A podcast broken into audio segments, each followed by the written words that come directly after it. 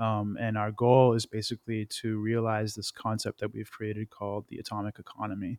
And this is just, you know, my my way of kind of creating a narrative and mental model for you know what it would actually be like to represent hyper bitcoinization or a future world where we actually broke free from you know uh, you know having government regulations control the economy, having big tech control our data, and having big banks control our assets.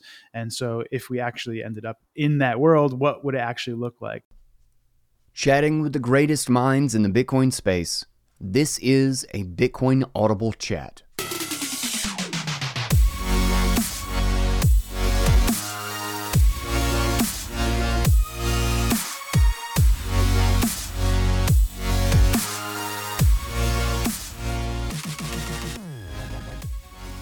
What is up, guys? Welcome back to the show. This is Bitcoin Audible, and I am Guy Swan, the guy who has read more about Bitcoin than anybody else you know. We have got we've got an awesome chat for you guys today. I know I've been I was thinking about it all last week, um, and uh, so excited to have John Carvalho on the show. You know him as Bitcoin Error Log. Uh, he is uh, Bitcoin OG and Cypherpunk. He's built some incredible stuff in this space. And uh, previously, he was the CCO of uh, at Bitrefill. He has a really good podcast called The Biz. Actually, um, you should check that out. I have the link in the show notes. Um, they have a really interesting model for uh, it's called a crowd wall, and essentially, the listeners pay a certain amount to unlock the episode but everybody gets access to it after it's paid for. So it's a really kind of cool little model for rather than just a strict paywall for each user. Um, the most devoted listeners will contribute and then unlock the episode, and then everybody else can get it for free, and there are no ads. Um, but uh, interesting little model. It's a and it's a good podcast.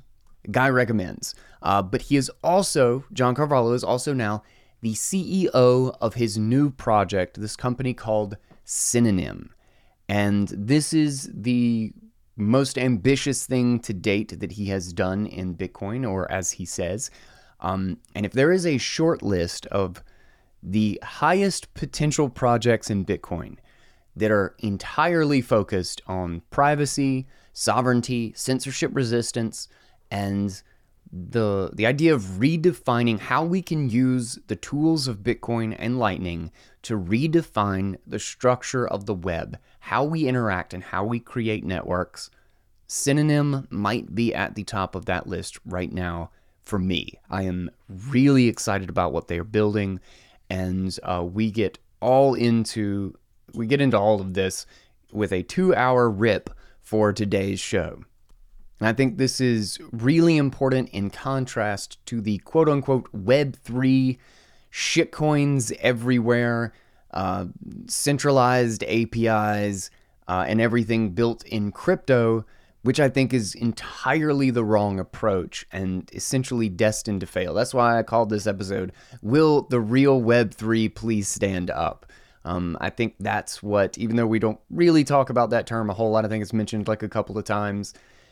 But that is really what we're talking about here. How do we have user controlled identities and authentication, user controlled data from the start, user defined webs of trust that replace the top down, externally controlled structures that we have today? And the core of that vision, the holy grail, as Carvalho actually refers to it, is putting a public private key pair into the hands of millions of users. And Bitcoin has done that work for us. It has accomplished the dream of cypherpunks that they'd hoped for for decades. So, how does that change the game for the real Web3? You guys are going to love this episode. Um, uh, before we get into it, real fast, let's thank our amazing sponsors of Bitcoin Audible. We have the Bitcoin 2022 conference this is the Bitcoin conference. I think uh, prices go up here in like a week or so. So do not forget to get your tickets 10% off with code Guy Swan. Link in the show notes to take you right there. Then we've got the place for Bitcoiners to buy Bitcoin. Swan Bitcoin, swanbitcoin.com slash guy. There's actually some really exciting stuff coming out. Uh, I think within a week or so. So hopefully um, I'll be able to announce that. But I think this is actually really, really cool. Um, and you'll actually get to it through my referral page. So remember that swanbitcoin.com slash guy. Then, of course, the Fold card. The Fold debit card where you get sats back on everything in life. 20% discount with code Bitcoin Audible, link in the show notes. And lastly, the BitBox02 where you keep all of your Bitcoin, all of your sats safe. And they as well are offering all of the Audionauts a discount. All of this is right in the show notes, so don't forget to check it out. With that, let's get into today's chat with John Carvalho. Will the real Web3 please stand up? Uh, dude, welcome to the show. I want to say thank you for my mic. I have very much enjoyed it. It has been a wonderful thing. And uh, I had been putting off getting this mic for a very, very long time. And uh, it was a wonderful gift. And I will I will always remember it and I will always love my stickers given to me by John Carvalho. well, it was really cool meeting you and you seem you and your brother seem like such nice guys. And at the time I was having this like uh almost like a personal guilt for like really knowing that that crypto economics book was like something I should have probably already read three times, but I, I but I hadn't read yet. And like yeah. I know like how much I like respect Eric Voskuil and his uh, opinions and his perspectives on being rational about Bitcoin. I'm just like I know the only way I'm going to actually consume this content is if I get it into audio format. And if I'm going to get this content into audio format, it's probably going to be through Guy. And so let me just like, let me just put this energy into the world and make it happen and it worked. It just didn't work the way I thought it would. That's that is you put you put it out there in the universe, and then it comes back at you not in the form that you weren't expecting, right? Yeah, yeah. And I am already like I don't know three quarters of the way through of listening to Max's version of it, mm-hmm. and it's perfectly acceptable. I I can't yeah. complain. You know, like yeah, yeah. It's, it's, it's what I needed, and I I felt bad saying yeah you do it too, guy. Like it just it just didn't feel. Necessary. I was two chapters in, and like Max had hit me up because we had talked about it on Twitter, and and he was like, "By the way, dude, I'm like almost done." I was like, "Oh shit, should we do this twice? Is that?" um, but uh, yeah, um, I have been meaning to get you on the show for well, for a number of other reasons. Uh, but now that you have started into Synonym and all of this stuff, uh, this is something that I'm deeply fascinated by. I'm not sure if you noticed the the what I named this little group the real web 3. um but uh uh Jesus Christ. There is a there is a huge need for something like like like this has been something that's kind of been eating at me for a long time since I started thinking about all of it. Really since even before Bitcoin. And it seems like that's been the case with you that this has been brewing for a very very long time uh as a a project that's viable and like could really push privacy and guess self-hosting. That's not really the word. Um, security, self-sovereignty, really. really yeah, self-sovereignty. Um, but really just the sense of security of control that the person has over their place in the digital world. Um, and uh, you know, before we like really hardcore dive into it, let me just you know do your introductions. I'm sure everybody knows who you are, but just in case, uh, who the hell is John Carvalho? Sure, sure. Uh, yeah, my name is John Carvalho. I'm CEO at Synonym. Um, Synonym is not my first foray into doing a kind of Bitcoin project, but it is probably the one that I, I think matters most and is the most full fledged effort that I've made so far to kind of contribute to the Bitcoin space by actually producing something and building something. Um, and our goal is basically to realize this concept that we've created called the atomic economy and this is just you know my my way of kind of creating a narrative and mental model for you know what it would actually be like to represent hyper bitcoinization or a future world where we actually broke free from you know uh, you know having government regulations control the economy, having big tech control our data, and having big banks control our assets. And so, if we actually ended up in that world, what would it actually look like? And so, I spent a lot of time kind of trying to model that and like decide what the actual like products and technology that were needed to exist. And I just wanted to actually have this this one company, at least one company in the Bitcoin space that was seriously dedicated to showing how you could just only use Bitcoin and no other blockchains, including no side chains and things like that. And I wanted to demonstrate that. And so I think that um, we've come up with, you know, by eliminating all of the bad options and and adopting design pr- principles that like require you know rationale to be able to justify them i think we came up with like basically hopefully like the only right way to do this on, on various levels including like web3 tokens things like this like always trying to focus on what the actual utility is and how these things complement and work together. Nice. So what's the background? When did you start thinking about this before we get into what it is exactly? Um, but uh, where did this start so it depends on what which facet you mean, but I would say like on the Bitcoin side, you know, I, have been in Bitcoin for uh, about nine years now, and you know, so that that's when it technically started. Um, but you know, if you follow me on Twitter, you know that I, I, do a lot of thinking about Bitcoin, or a lot of kind of you know trying to discover how it actually works, what the dynamics actually are in like a economical or physics or you know sense to to to actually respect what's going on and what it's good for, what it can't do, what it can do, to try to understand it, to be able to like help other people understand it and apply it. And so, you know, my interest in applying Bitcoin didn't come till much later from when I actually started using it and trading it and things like this. But, you know, in the past few years and, and you know, really a lot when I was working at Bitrefill, that I really start thinking, okay, like I'm starting to understand this in deeper ways, and I think I can actually start applying this in ways that other people don't realize it can be applied. And I, I just really got this like desire to to to demonstrate this and show people like look you really can do it you really can you know and uh, but the the kind of difference with our company, maybe with other Bitcoin companies, is we are trying to show web use cases, not just Bitcoin, you know, economic you know, use cases, but we're trying to show how you like in order to create an alternative economy based on Bitcoin, you also need a lot of uh, kind of best practices and technology to be in place for how you use the web. Um, and right now, that narrative is kind of polluted by blockchains and shitcoins that want to have a narrative of this Web3 concept. And the Web3 concept is basically just like a bastardization of what used to be known as Web 3.0. And it's just the idea of kind of going back to having a user centric web that includes the, uh, and it pretty much requires uh, to have a user centric web, includes the concept of like the semantic web and just this way of actually, you know, addressing metadata about digital, uh, you know, endpoints and content within the web. So this way, people can kind of work together to find what they're looking for, you know, trade for what they're looking for, pay for what they're looking for, etc., without the need of central authorities, without the need of a central, you know, DNS, you know, authority, without, you know, domain authorities, without, you know, having to trust Google for everything, etc. How do you remap all of that? To the user base instead of the way it is today.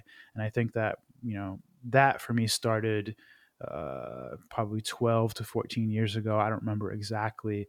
Um, back when I was doing my marketing and branding firm and making websites for a lot of small business businesses, um, I got to know very intimately SEO and you know search engine marketing and things like this like how to optimize your website with google and that really started me like really started making me think about how to solve problems that were I didn't know it back then, very related to semantic web problems that were trying to be solved. Like my experience, actual experience in the kind of decentralized web world, really only started when I started Synonym, and I didn't actually have I had to do a lot of research to kind of catch up.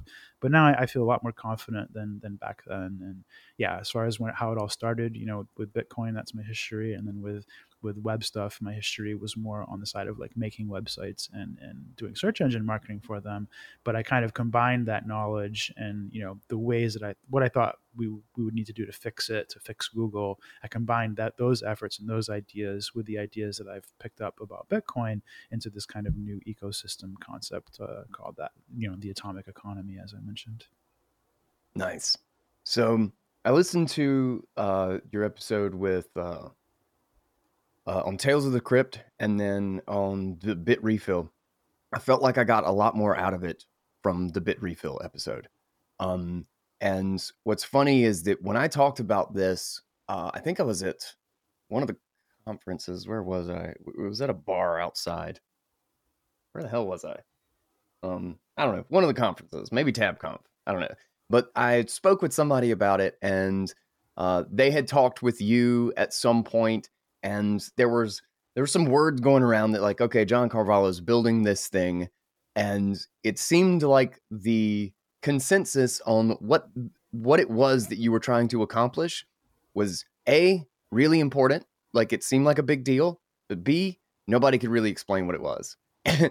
And like like trying to put a picture as to what the whole after the pieces are put together what is it was difficult. Now i want to lay out I want you to lay me out the foundation of like the basic pieces. Like uh, I know Slashtags is kind of at the heart of a lot of this, um, but uh, lay out what those basic pieces are, and then we'll try to start putting together an image, uh, hopefully, of what this this thing is. So I'm not surprised of your story because honestly, you know, and also not surprised about you thinking that the Bitrefill interview was more digestible or more useful than the TFTC one. Um, this is no criticism of. Uh, it's because Marty's Marty. an idiot. Yeah, no, it, it, really isn't. it, it's that literally like every month I get better at describing, you know, what we're trying to do in a more concise way and in a more digestible way because I get to see how people react and what they respond to, what parts they have trouble understanding, what part they don't. And this goes back two years, you know, like I, I started this nearly two years ago, you know, in stealth mode. And I had, it was just me alone trying to like come up with this mental model of the, you know, the future of Bitcoin and fill in all the gaps. And, you know, if you had asked me to explain it to you in 2020 and 2021 and, you know, every, every three month period, you would get a much different answer because I was also learning as well. Um, and so at this point, I have a lot more confidence than I used to, but it's still not easy. Um, and so to answer your question, as far as like what what are the fundamentals here of, of what we're doing, basically, I would say we're trying to show how you know if you have bitcoin as an actual you know self-sovereign you know money base a store of value base that you can actually you know do all of the use cases that shitcoins promise and things like this without extra blockchains like i mentioned already. Um, but that in order to have this you do need like specific things at minimum to be in place to have an actual alternative economy that people can opt into and opt out of the legacy economy. And what I came up with is like, you know, you need some very core things like you need a wallet, you know, you need some some sort of toolkit or tool belt where you can uh, you know, place everything and have as a home base for your assets. And you need a server you know you need some way to serve data and some some way to provide resources to the network and your peers. And you need some platforms you know you need like a, a web platform to be able to like have a front end for serving this data and interfacing with the data and interfacing with people on the network. Um, and you need you know things like social media and then the way that we kind of figured out to glue all this together and like as, as, a primitive was that we felt that um, the web of trust model was the, the appropriate thing. It was the way to kind of fix the web and the way to accomplish these web3 use cases as far as like how to glue all of this together um, and the web of trust concept is not something a lot of people are familiar with. And i have a feeling that like on first blush when people hear that term they probably think something different than what it actually is. Um, but it is the accurate name for it and it is something that has existed as a concept for a very long time. It's just never really been applied on a product level before and that's something we're trying to demonstrate is now that we have um, everybody actually having an app that has key management in it you know like a bitcoin wallet uh, you know this this way of managing public private key pairs.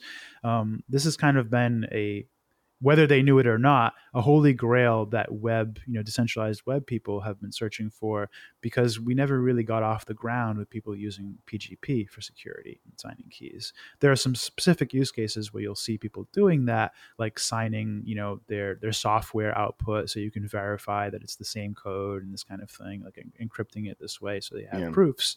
Um, and that's, that's really a tiny it. little corner. Like like the number of people who even do that. Like sometimes I'll get frustrated trying to be like, oh, wait, which signature is it that I'm trying to to verify? Mm-hmm. Um, mm-hmm. like, and it seems like such a simple thing that should have been around for a very long time to just like be able to prove that you got the right piece of software.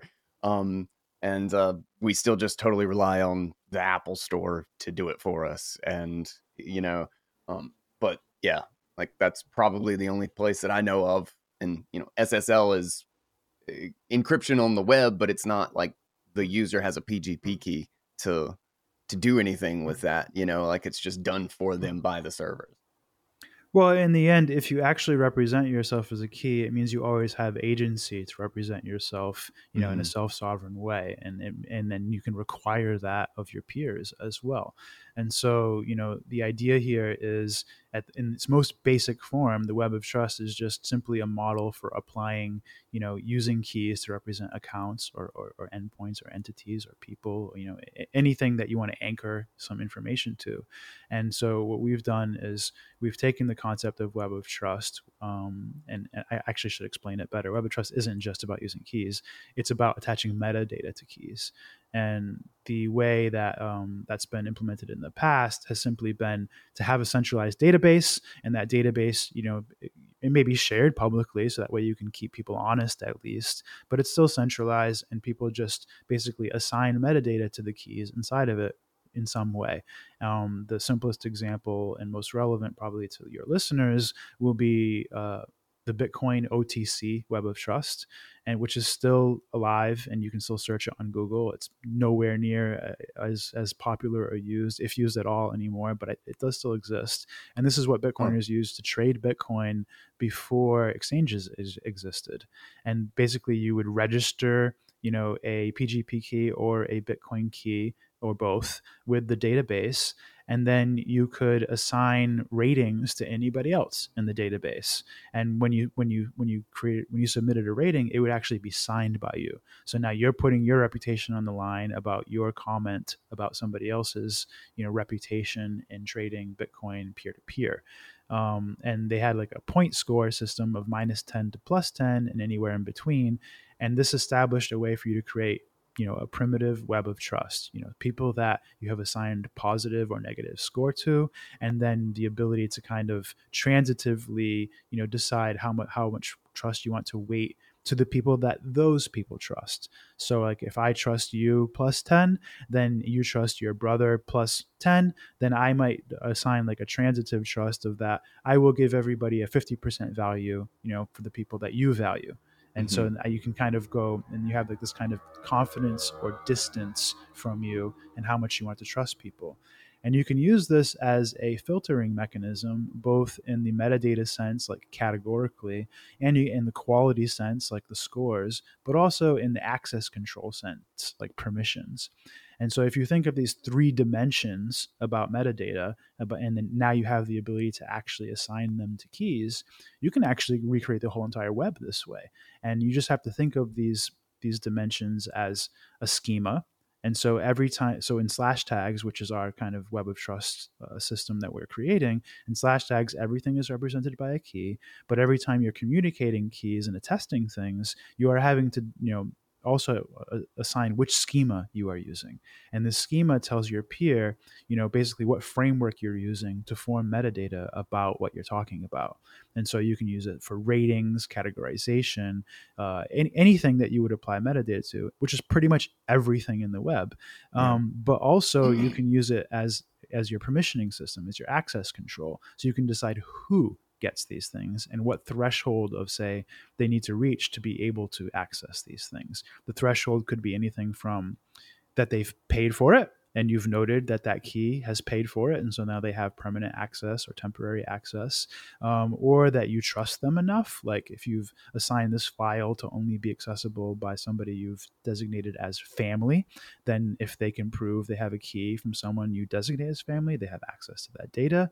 Or just to access your network at all you know to access say your website or a private but essentially each schema is like a private mutual network that you have to be able to one support the schema to even know it exists and be a part of it and then two have the other peers in that network actually trust you enough to include you in their piece of that network and so it breaks down the whole web into a place that is starts from the user instead of starts from the you know a master server that everybody's congregating on all right let's take a quick break right here and talk about Bitcoin 2022.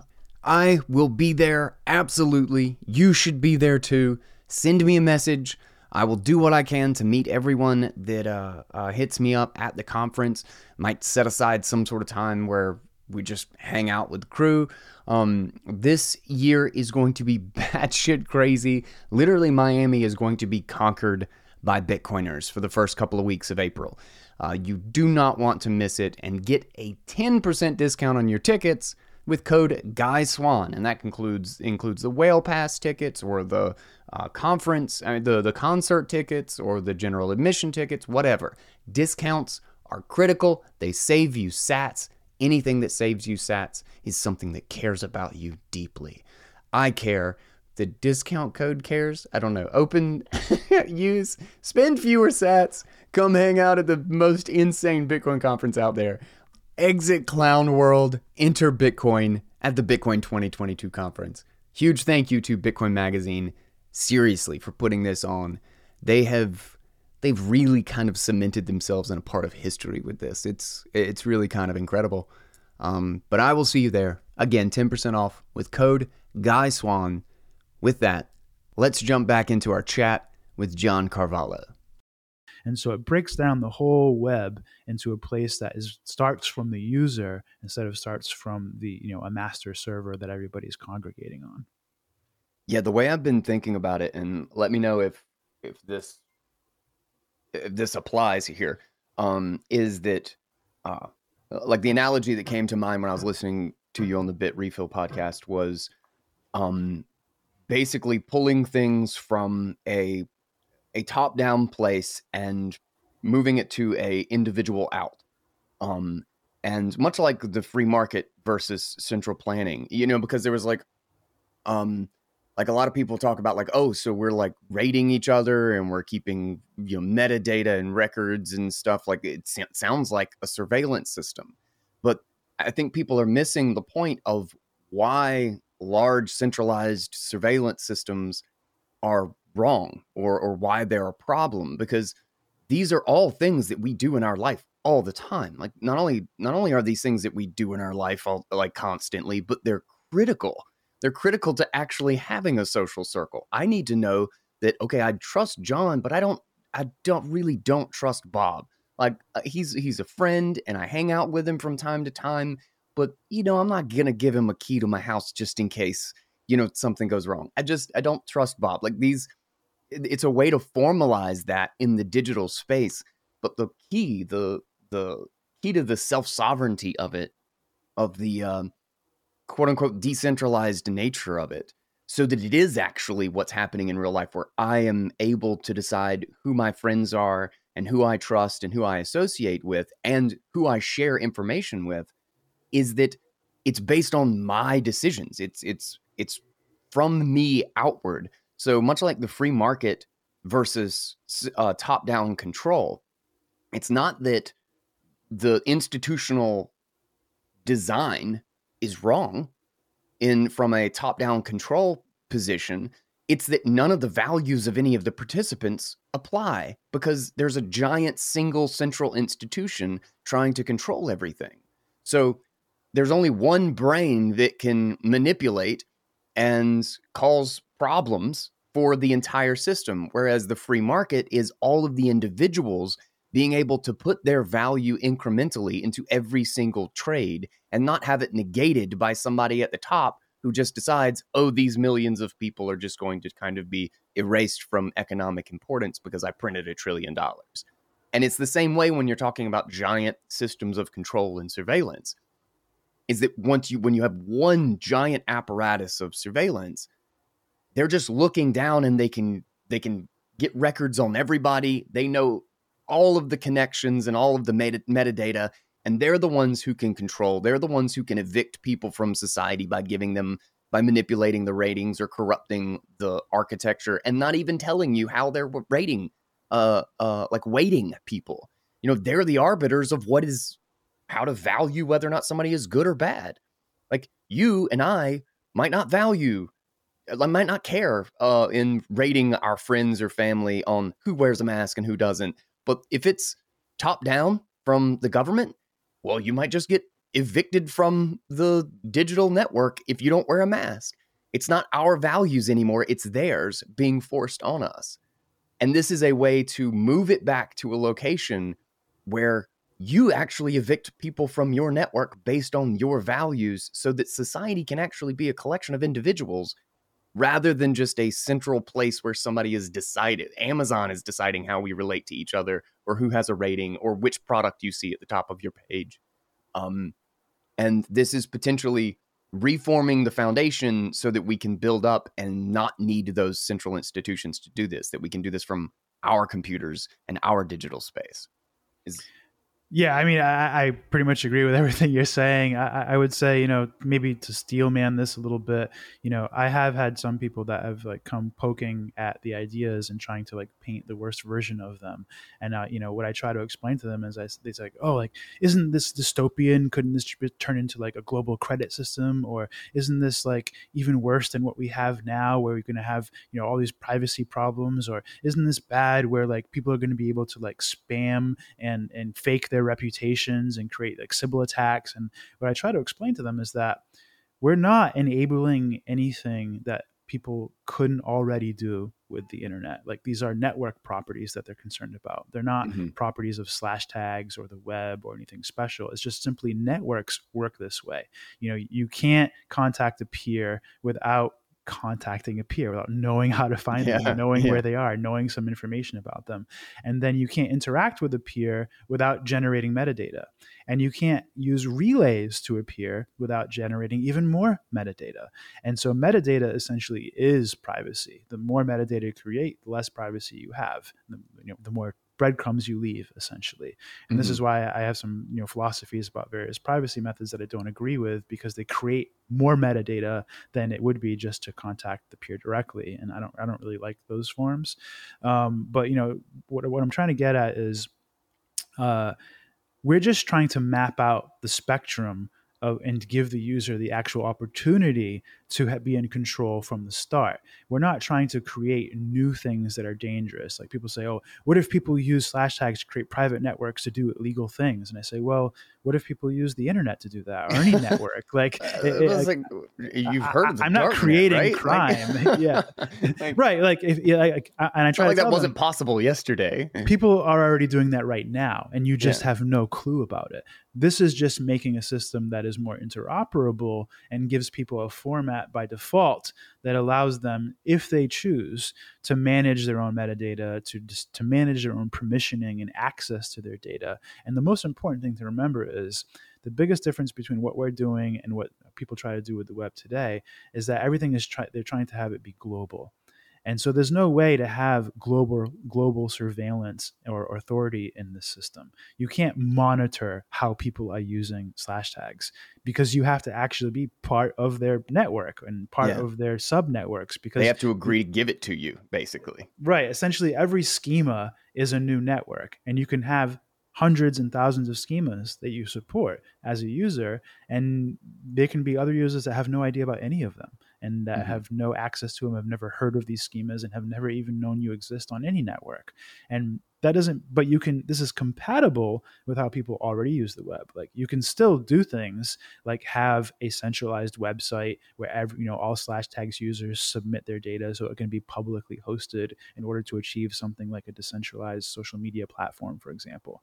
It's just that the data and where it comes from so like if you had a decentralized twitter the data first is generated by the user stored by the user locally encrypted and signed by the user and then it is submitted to a platform and that platform acts as a kind of a redundant host of data instead of an owner and a walled garden of data and so this yeah. allows us to have interoperable platforms actual dapps you know things that are just there as rendering engines rendering platforms and the user gets to decide how to use these schemas how to weight these schemas to filter the internet to kind of do this inverse kind of Google search algorithm so they can define their own, you know, priorities and make sure they're connected and matching with the information they're looking for.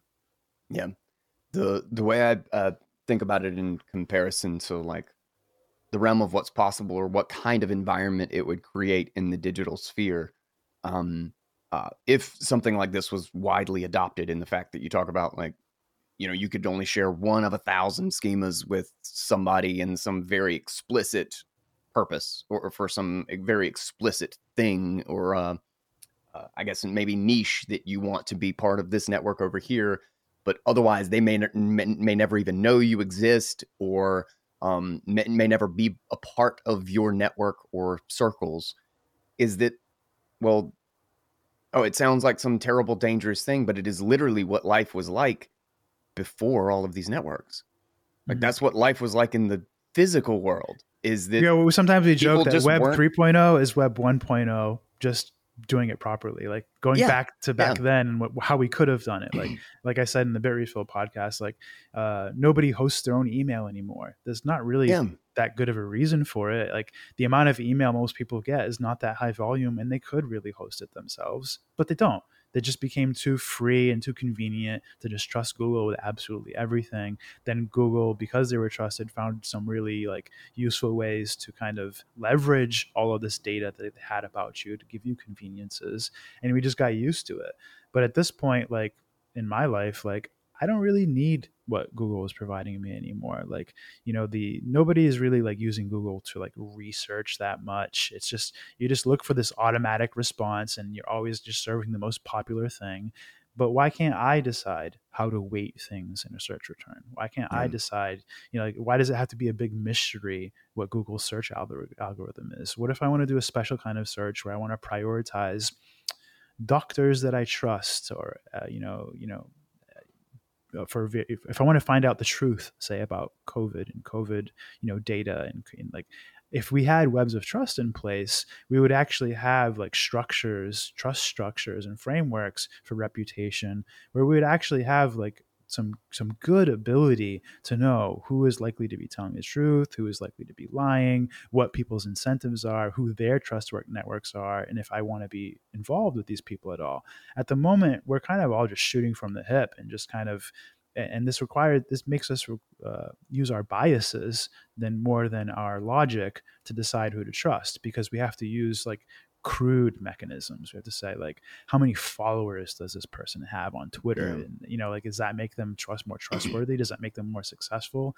I have no idea because I can go and buy a hundred thousand followers and make my account look legitimate in a week. Like, yeah. it's like it, it, you Blue have to have some only. filtering. yeah, yeah you have to have some way of actually filtering by quality and you have to be able to define what quality means and that's what yeah. that's what's part of what slash Slashtags seeks to accomplish and then there are just a bunch of like use cases within once you have this framework if you actually use the web this way and actually use accounts this way well then there's a lot of other cool stuff you can do that um, really shows how like you know the web kind of 3.0 use cases and the decentralized web use cases and how this really complements everything that we want to be true about bitcoin and how bitcoin will affect the digital economy at least. Gotcha. So i want to push back on this at this point because everything about this idea conceptually is fascinating to me and it's been something that i've felt like should be a key part of the internet's future. Like that that's the point of quote unquote cyberspace. It's been kind of the cypherpunk vision of individual autonomy and control over your digital self. but it hasn't happened. Like it's been possible for a very long time, but still people don't use PGP keys and like even even my you know GPG tools and my like set of keys, it's really just kind of annoying to use. Um, so why? What is it about this time or the way that you are hoping to build it that will change this? So I, I, I, joke with my team regularly, and they pro- they're probably sick of hearing it, but I like to say that the the kind of decentralized web industry is just riddled with failure. Like I agree with you. Like you know we we've literally decades of people working on semantic web concepts, you know self sovereign identity concepts, DIDs. You even have Microsoft Ion, which which I think came out you know a good I don't know three plus years ago, which got pretty much actually usable. I, I, this is uh, maybe a separate. It's it's released. It works. There are various you know mechanisms that they're adding to it. It is no longer a Microsoft specific concern because the lead on the project now works at Square or, or Block, I guess they're called now. Um, mm-hmm. And so he's part of that TBD team, and they're trying to see how they can leverage the self sovereign identity concept to do a uh, decentralized exchange use case, which in in function is not that much different than trying to do something like slash tags and, the kind of you know self-sovereign web of trust you're trying to do that it's just a much different you know design that they're choosing. Mm-hmm. um, sorry I, I, went off on a tangent and i lost where i was going. Uh, you, oh so you were talking about you know how, how the, why would this work? You know what is my strategy for actually thinking that mm-hmm. this will work now when it hasn't worked for decades?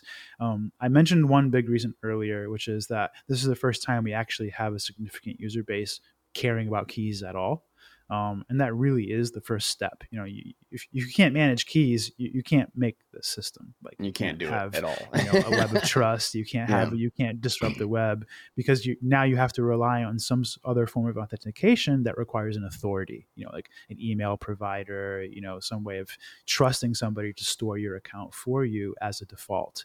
Um, and so you need you, you do need more. You need more responsibility, and you need more ability for the user to manage their own data, not just just their account data, like their keys, but also just as much of their data as possible.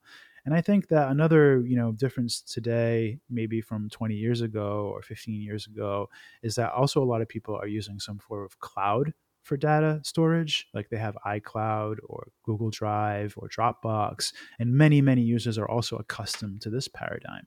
And so if you if you combine these two things and you say, hey, you know, like if you don't want to pay Google 10 bucks a month anymore, or you don't want Apple to have all of your data all the time, um, maybe you should just set up a system where it accomplishes the same use cases, except you don't involve them. You know you just host it yourself or you have your own you know server that you host remotely or somebody you actually trust hosting your data for you instead of just relying on these major you know kind of monopoly entities because of their cheaper and, and maybe a bit more experience at scaling. And so I, I think that you know the culture or the timing is better than it has been in the past um, and then the the technology as far as like bitcoin getting people to actually store their keys is a big one that makes this more possible now. But i'll go even further and i'll say that part of the reason i thought a lot about this this question you know like i don't want to waste my time. I don't want to just make something and say this is perfect. Why does nobody use it you know, I'm like, so mad at everybody. I'm so mad. I don't want to be. I don't want to be another Mooney that stacks. You the know, future like, is here, and everybody else is stupid. right, right. Like you, you, can't blame everybody else if you know if you're the yeah. only consistent problem. like you know, it's just it's just not a rational way to think about it. And so I, I do think a lot about this. I do think a lot about like bootstrapping and things like this. And and another big difference I think is I come more from a product background. I come more, I, I have much more interest in like adoption via business development and, mm-hmm. you know, via and, and getting people interested in a product because it, because of why it's useful than about the the current paradigm like with with kind of web 3 on the on the shitcoin side is they're trying they believe that if they have a token that it incentivizes things that it gives people stake in these things. But the truth is that doesn't act there's no missing piece of everything i just we just talked about that's like oh but what are we going to do about incentivization on it. no the incentivization is a reputation you know if Yeah. you want to build a reputation under a specific pseudonym then you have to protect it and you have to behave in the ways that your network expects you to and if you start misbehaving you will start losing that reputation so the skin in the game in web 3 or or decentralized web if you don't want to be shitcoiny um, you know is that you have your reputation on the line and that if you don't properly manage your pseudonyms and, and, uh, and silos for things of relevance or through schemas or whatever, then you're just going to end up combining everything. And that's okay. But from a security standpoint, there are issues. From a privacy standpoint, there are issues. And so you, you kind of want to show people that, you know, this is a time where censorship is starting to be a bit of a problem in platforms and they are starting to get a little bit egregious and you know uh, uh, excessive with when they're willing to censor you and how quickly they're willing to like just take your account away and like these days like if you're saying the bit in the bitcoin space or somebody like me like losing my twitter account would be like it'd be like actually like losing a piece of my identity. Like Yeah. i have like It'd 50,000 big deal. followers. I've been using it since i don't know 2016 or something. Like it's part of my life. It's part it's a channel that is part of my life. And if i lost that it would be like cruel to take that away from me and not give me a way to, to kind of re you know reform myself and this format doing it this way does help with that. So a big big difference that i'm you know t- to finally answer your question with my last point the big big difference is we are putting a high priority on strategy bootstrapping and business development. In other words we're not just going to make the technology we're going to go ahead and make the applications that demonstrate and implement the technology.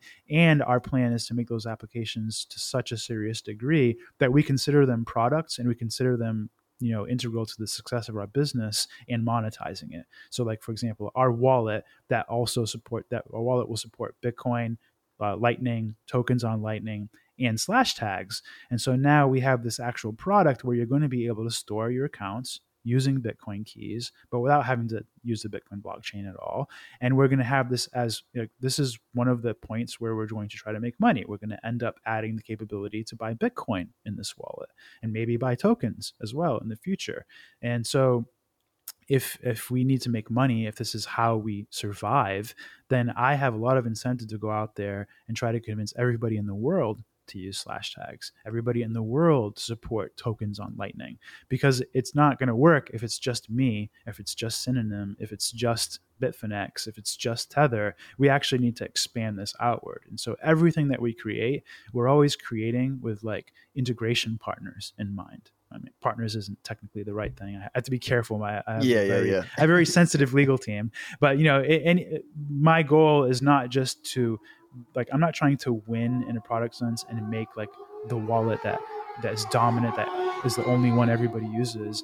I want every wallet to support Slashtags accounts, even if it means that they do so better than us or they're more creative with it and they find new ways to apply it. We are taking the time to demonstrate these products, to demonstrate all the different use cases we think are the highest priority, and bootstrap this whole entire concept through the the kind of uh, family of companies that we represent as Tether, Bitfinex, and Synonym, and, and, and a few others to kind of basically begin this bootstrapping process.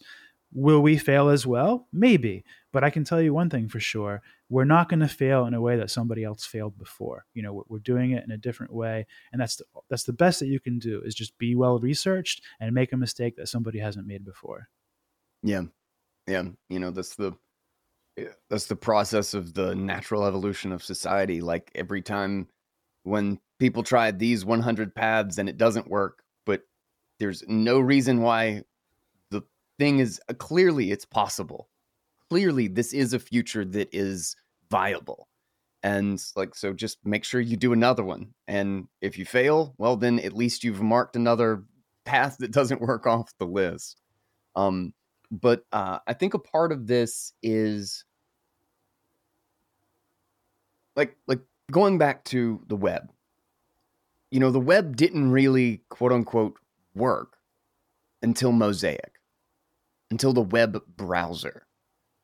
What does you know? Th- these are all like very new things, like web of trust. Set up your schema, have your identity. What does it look like to use it? Like like what's the what's the window into this world specifically? How am I connecting to somebody without going to a website? Um, is this a browser? Is this an in a browser experience? Like, let us pause for our sponsor, Swan Bitcoin. So, I actually just bumped up my weekly purchase of Bitcoin at Swan Bitcoin, and I feel pretty good about it. That is right. I have increased the sats, the sats inflow, and you know, I have a lot of different ways that I stack sats, but Swan Bitcoin remains my number one. It is my dominant way to buy Bitcoin. I love the company. I love uh, their they have low fees. They have automatic purchases. Um, they I'm I use the smash buy. I've used that tons of times recently. Anytime I just feel the moment is right for stacking, just go over there and smash buy. They have some of the best educational material out there. They have a truly incredible crew. Um, some of the most devoted Bitcoiners in this space, and they are online. They are available on Twitter, on Clubhouse, all of the time to answer questions, to help out however they can. And they even have Swan Private for those who, for the high net worth individual who wants to, you know, they've never even used a hardware wallet. They want to design a retirement plan, everything needed to secure your place in the Bitcoin future without all the stress and fear that it can often come attached to. So go through my link at swanbitcoin.com slash guy, and you're going to want to want to remember that because there's some really cool stuff dropping soon over there. I'm excited to share it with you. Uh, swanbitcoin.com slash guy. With that, let's get back into the show. Is this a browser? Is this an in a browser experience? Like, it's a very valid question. It's similar to the some of the stuff I was just saying, but it's still very valid in that yes, we we understand that you know the dynamics of how this works and the complications and the responsibilities of managing your own preferences for a network or your own you know metadata for items within a network it, it, it, can be extremely daunting and extremely time consuming if you were to like give all of the power to all of the users all of the time. I don't think that would be a good approach and that's why we're making you know applications with very specific use cases that kind of guide the user into using Slashtags in specific ways so when i talk about Slashtags the technology and say all the things that are possible i when i when i speak that way i'm more speaking to like developers and product designers and people that want to find opportunities to kind of help with this vision and make their own version of it. Um, but if I were talking to users and pitching them to use our products, I wouldn't be talking about all the details about how Slashtags work. I would be talking about how, you know, this is a, for example, like if you use Slashtags accounts, you can't be middleman attacked so easily because you're using keys to authenticate. So you you can also keep track of which key the server um, is supposed to be and which key, and you can control the key you have. And so you can never like type in a bad password and have your password you know you know taken by a keylogger. It just wouldn't work. You can never be phished on like a fake version of a website because they won't have the right key to represent that website. Like so you, you have this sort of like authentication mechanism within that, that abstracts things um, and so you you have some new protections that you didn't have before. So i would talk about that with users as a reason to use Slashtags for accounts. I would talk about how you know if you have Slashtags contacts inside of you know instead of using your normal phone co- contacts which is something like it's con- every app is constantly trying to like steal from you and use in creepy ways to collect data and get you get all your friends to sign up as well you can have control of this now. And not only will it be that your contacts like you have them stored for convenience but you also have them stored to add them into your own networks and webs of trust and be able to be able to pay them through this contact through just through strictly having them in your contacts. And so you can now have ways of like knowing like which payment methods they support how to find them on the Slashtags network so they can generate an invoice for you for of any type that you want to whether it be lightning bitcoin etc um, maybe even credit cards. Like you, you can abstract things as much as you want to. And so the idea here is basically i'm not going to put into the user's hands anytime soon full-fledged power to like build your own schemas, create any type of rating of any type of thing you want to. We're going to create very specific platforms for very specific schemas. So, like you could say, for example, when we release our decentralized social media platform, it will be a set of schemas specifically for social media use cases somebody else could go and make their own set of schemas that are totally different and totally incompatible with our social media system but if they choose if they do choose ours now there will be two systems using the same you know data method and that, that adds now now you have interoperability. I can sign into you know synonyms website or synonym social media website and i can actually submit you know tweets and and download tweets in the same way that if i went to say you know Gettr or whatever if they supported Slashtags. And so that would make me mobile in how i could you know operate on the web. I wouldn't have to be stuck to any platform and the platform would be more you know dependent on me than me dependent on the platform. And the platform is sort of just like a convenient place to broadcast my data or host my data and that's it. So you get kind of you remove the power of the middleman. And so the idea is just I know I'm ranting a little bit, but you know, as far as like keeping it simple for people, um, I, I, would say that's why we've chosen the specific platforms we've chosen. So we we have the wallet, which will demonstrate like accounts and contacts use cases. We'll have the publishing platform, which will demonstrate search and monetization of content use cases, and then we have the decentralized social media platform, which will just you know obviously demonstrate social media and kind of networking through an interface and communicating through an interface. But there are many other use cases people could focus on that we're not focusing on. Like you could do a chat you could do a chat uh, application using Slashtags and, th- and, you don't need to use a lightning network to have the same type of uh, dynamics. So you, you can do a, a password manager. You could, you could, do various different use cases and i want to basically exp- so when, when, i talk about the details i'm trying to expand people's minds to talk think about what's possible with this format to make them open-minded about giving it a try that there's a lot coming in the future and it's not just about using keys as passwords. Yeah. Um so, uh, as someone who is uh, pretty techy and uh, likes to tinker with this stuff and has set up, you know, Apache servers on my Linux machine numerous times, I hate it.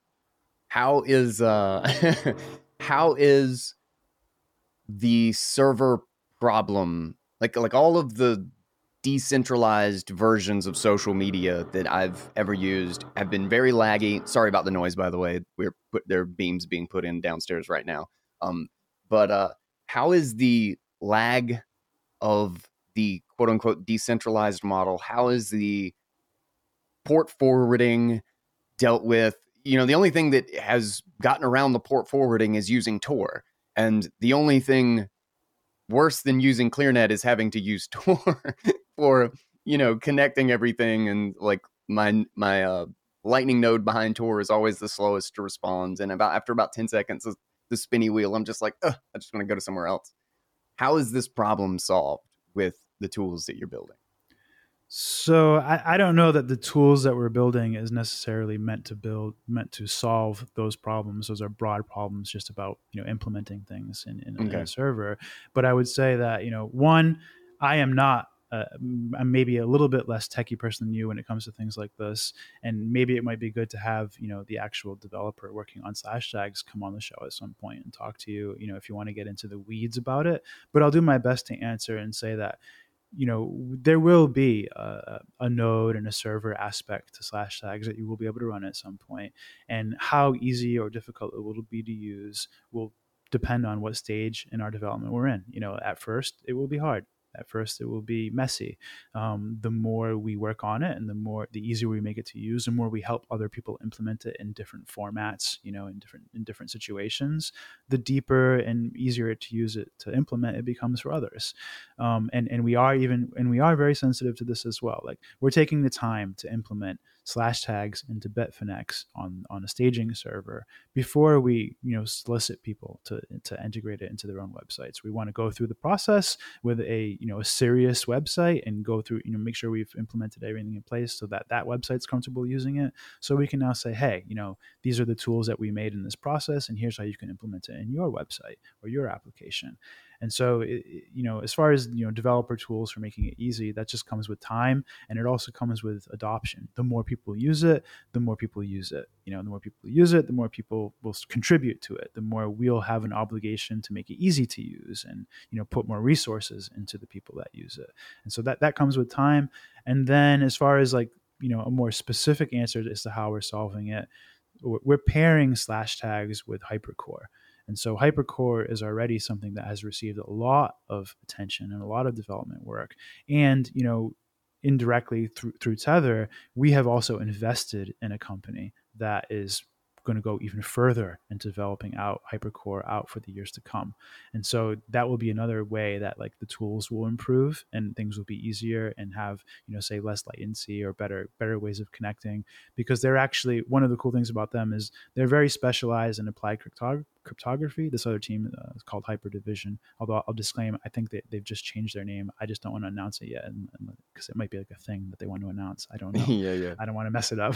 I don't want you know steal their thunder. But um, they're very specialized in applied cryptography. Uh, they're very specialized in you know uh, uh, graph you know graph tables dhts and they're very specialized you know just in general in things like bittorrent um, and so one of the very specifically cool things about it is they have a really it took them a really long time to come up with a very effective hole punching scheme for being able to punch through networks that are not easy to connect with and that so that's something that's underlying you know what we're, how we're the architecture of what we're using for our whole stack. And so you're going to have all of these powerful capabilities that not only Slashtags has for the categorization and and scoring and access control but you will also have these all of these networking you know capabilities that they've put into hypercore for swarming data for doing for you know hosting encrypted data for having multi writers within hosted data. And so there's going to be a lot of cool functionality within that that's being paired with all of our use cases. So like when you're using Slashtags you're also using hypercore. Nice. That that's specifically what I was trying to get at because I watched a uh, hypercore hyperdrive, whatever the difference between the product versus the company or whatnot. Um, the uh, I watched a video uh, and they were just you know bringing up in terminal, and I, I like the way that you, and I guess this is a common term, but I've never heard it before. The hole punch network.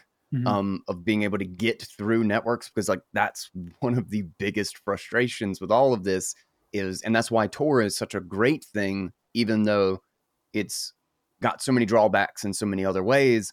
But that when you're hosting with Tor, you no longer have a 192.168. You know, you're not within a network. You you actually have a Tor presence, and because you're using the Tor port, you you're just you can connect to, you can send and receive from anyone on the network, even though you have like a hundredth of the bandwidth as your you know regular connection. Um, and that's really the problem. So the fact that they're doing this, that you can just run hypercore or have a hyperdrive, whatever it is, and then someone can just connect to you, much like BitTorrent, which has always seemed like the hole punch network that we should be using or something like it. Uh, I watched this video of um, of it being tested out or just being used, and I was kind of shocked at like it was running on you know both these compute both terminal windows or whatever, and one of them just uh, logged in to the the drive, and it's literally just got a drive address. So it would be something that you could just as easily keep in your maybe your Slashtags app or something where you just click on it and then boom you're in a drive but it's actually on somebody else's computer um, it's it's somebody that you've shared it with or it's your server at home or whatever it is and then in the other computer, like in the other screen right next to it, um, he put in a, just an empty text file. And uh, first they, you know, did an ls. They they just listed what's in this folder, and it was the one file. And then they put in another file, and they LS'd, and immediately that other file was there. Um, now, granted, it's a very small text file. You know, it's it's not like it's m- much data, but the fact that there was essentially less than it takes to type ls and hit enter, there was that little lag in the presence of access versus creation of the device or of the of the data on the drive um, which i was like holy shit okay that's a big deal. That's a big deal in the context of being able to punch through those networks and have a, a, a connection to something that isn't like a URL specifically. It, it is it, it's its own type of connection, much like a Tor connection is, and that it's just kind of a drive that is there. Like that's one of those massive problems that I feel feel like has always had these like three barriers that the average person is just never going to cross. And if those barriers can be crossed, uh, and in a user friendly way, just right into an app or right into a, a, a program on your computer or something. I think just those two pieces, just those two pieces are a huge fucking deal. Um, at least in the context of how I would use it and how happy I would be to just be able to install this and install this and then start doing that. Um, so yeah, you, you, you raise a few. You make me think of a few points I want to mention, which is, um, you know, when you're using which are when you're using Slashtags, um, you're using Slashtags and you're using hypercore and when you are basically contacting a peer whether it be a contact or a website you know a friend whatever whoever it is you're essentially creating an encrypted channel by syncing over you know the hypercore network and you know uh, basically a document that represents you within that network. And you're creating this encrypted channel you're, you're and you're getting so you're getting the hole punching you're getting the uh, what was i going to say you're getting the hole punching you're getting the capability of swarming and basically the, the, the, qualities of a bittorrent network where you can have multiple people hosting the same file. And then hypercore files, already has this? Yes it's it's what hyper what hypercore is is essentially a better version of bittorrent and so, is this it, something I can play with now? Can I download yeah, yeah. this on my? You, you can. There's people on, you know, using HyperCore and their own HyperCore networks, or people hosting them. And I just wanted to mention that the the way that the files work, uh, you know, that's different than torrents is the files are made out of append only logs, and these append only logs are each they're locked by a key. So when you create a log, there's a key that owns it. So it's already complementary to Slashtags. And the the log owner can assign other keys that are allowed to write to the log. And because it's a log, so now you can start creating like it's a personally block- managed blockchain yes, exactly. it, it, a se- it has to respect the sequence, and if you break the mm-hmm. sequence or or re- rewrite the sequence, you automatically fork the log, and it's a new copy of the log. And so, if you want to host these logs, you can do so in a secure, provable way, and you can. And if you want to have people be able to write to these logs, you can permission how they can. Everything within the log can be a file system, and everything within the file system can be content addressable. So also can be expressed as keys and as URLs. And so you can basically create keys and con and, and address points for everything within the log at any point within the log. So you can basically do this kind of uh, like time warp so you don't need the whole file to do things you can just only grab the piece of the file that is the specific thing you're looking for and it can all be through an authenticated process through an encrypted private channel and it can also be swarmed and hosted for redundancy.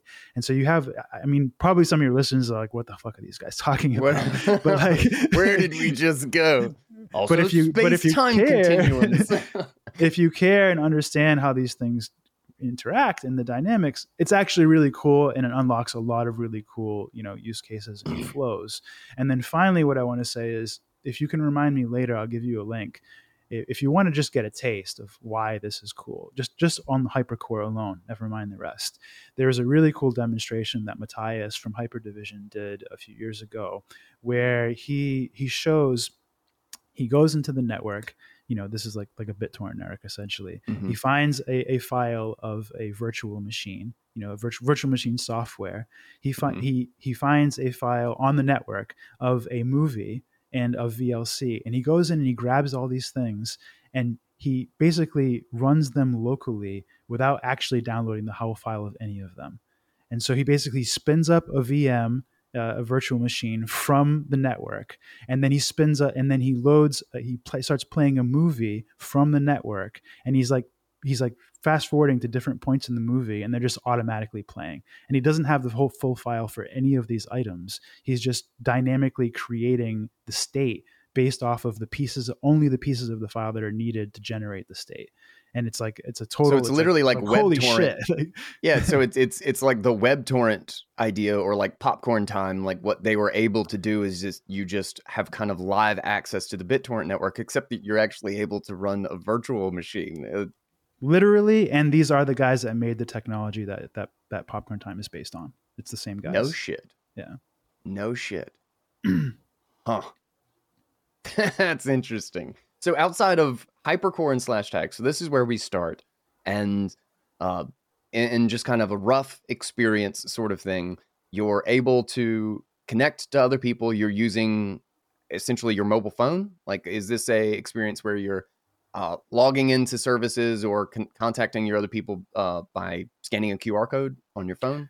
Pretty much the, the, the, for the mobile phone the use cases will be limited you know the, the mobile yeah. phone use cases are going to mostly be around authentication we'll mm-hmm. do a we're going to try to put a little bit of um, curation or you know metadata in there by by adding the contacts use case you know obviously you're going to have want to have attributions to each contact and particularly want to be able to like integrate this with a bitcoin flow so you're going to want to be able to like pay your contacts in some way. So you're going to have to have some sort of payment card or payment server to be able to communicate payment methods.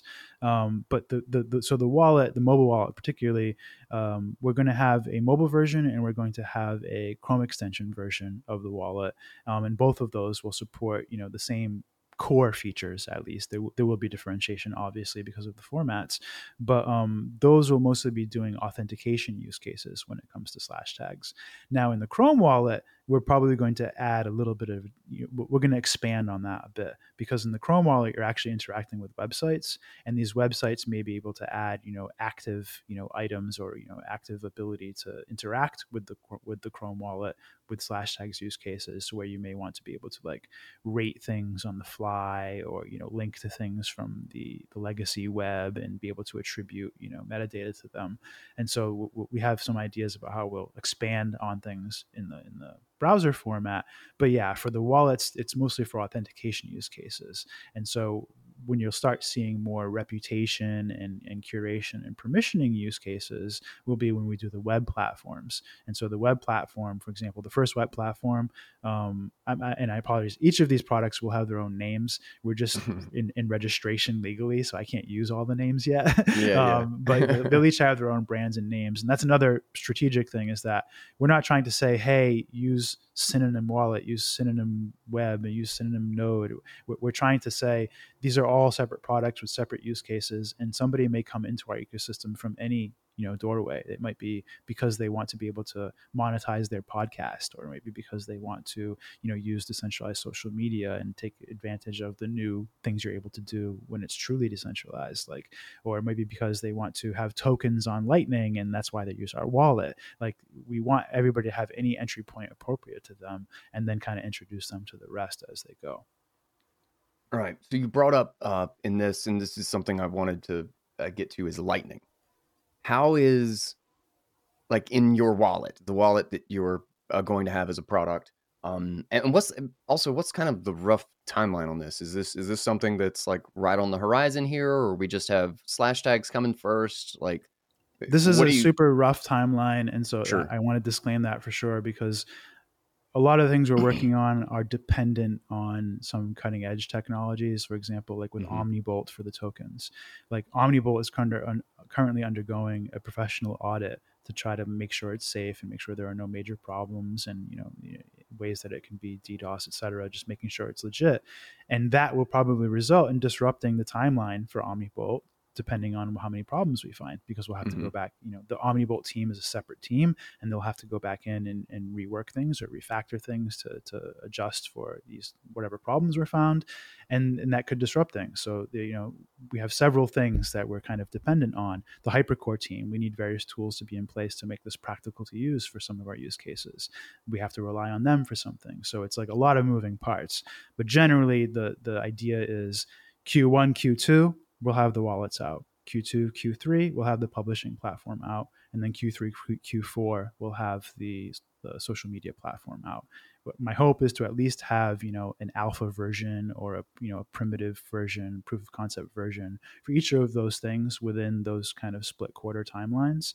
Um, I don't know for sure if I'll make it for all of them. It's just just for now. That's it's that's it's the, the goal. It's the closest I can do. You know. Yeah, yeah, um, yeah. You know, another reason why I chose to work with Tether on this and Bitfinex on this is they do have the resources and they also have the sincere interest in the use cases that you know the web use cases that we're doing to be patient and to you know uh, support us and as wild as our as our vision really is and our, and our stack really is um, we needed somebody that was like willing to do all of it and willing mm-hmm. to do all of it and be patient and, and see it through and then maintain it after you know it exists so this is like yeah. it's it's kind of like five businesses in one when you add all the different pieces together and so so we needed a very special partner for all of that gotcha gotcha so the the wallet when that lands since that's kind of towards the front end of all of this is this I, I to- should mention the first thing will be our lsp that that should be January, oh, okay. February. Uh, that that the Lightning service provider. Yeah, yeah, that would be very. So soon. essentially, is that basically be... it's it, basically it's ready. We're just waiting for the legal terminology to so for the the terms and service to be done.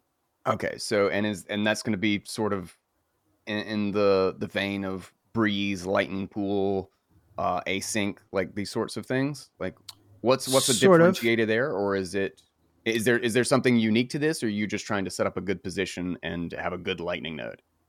Um, I would say it's not unique in the sense that, like, if you compare it to uh, Bitrefill's Thor services, mm-hmm. um, I, I, think they used to have a, a, a wider a, a, range of services for Thor, and now they've kind of limited it to specific ones. But if you look, remember when I was there, you know, there were like mm-hmm. four different Thor services.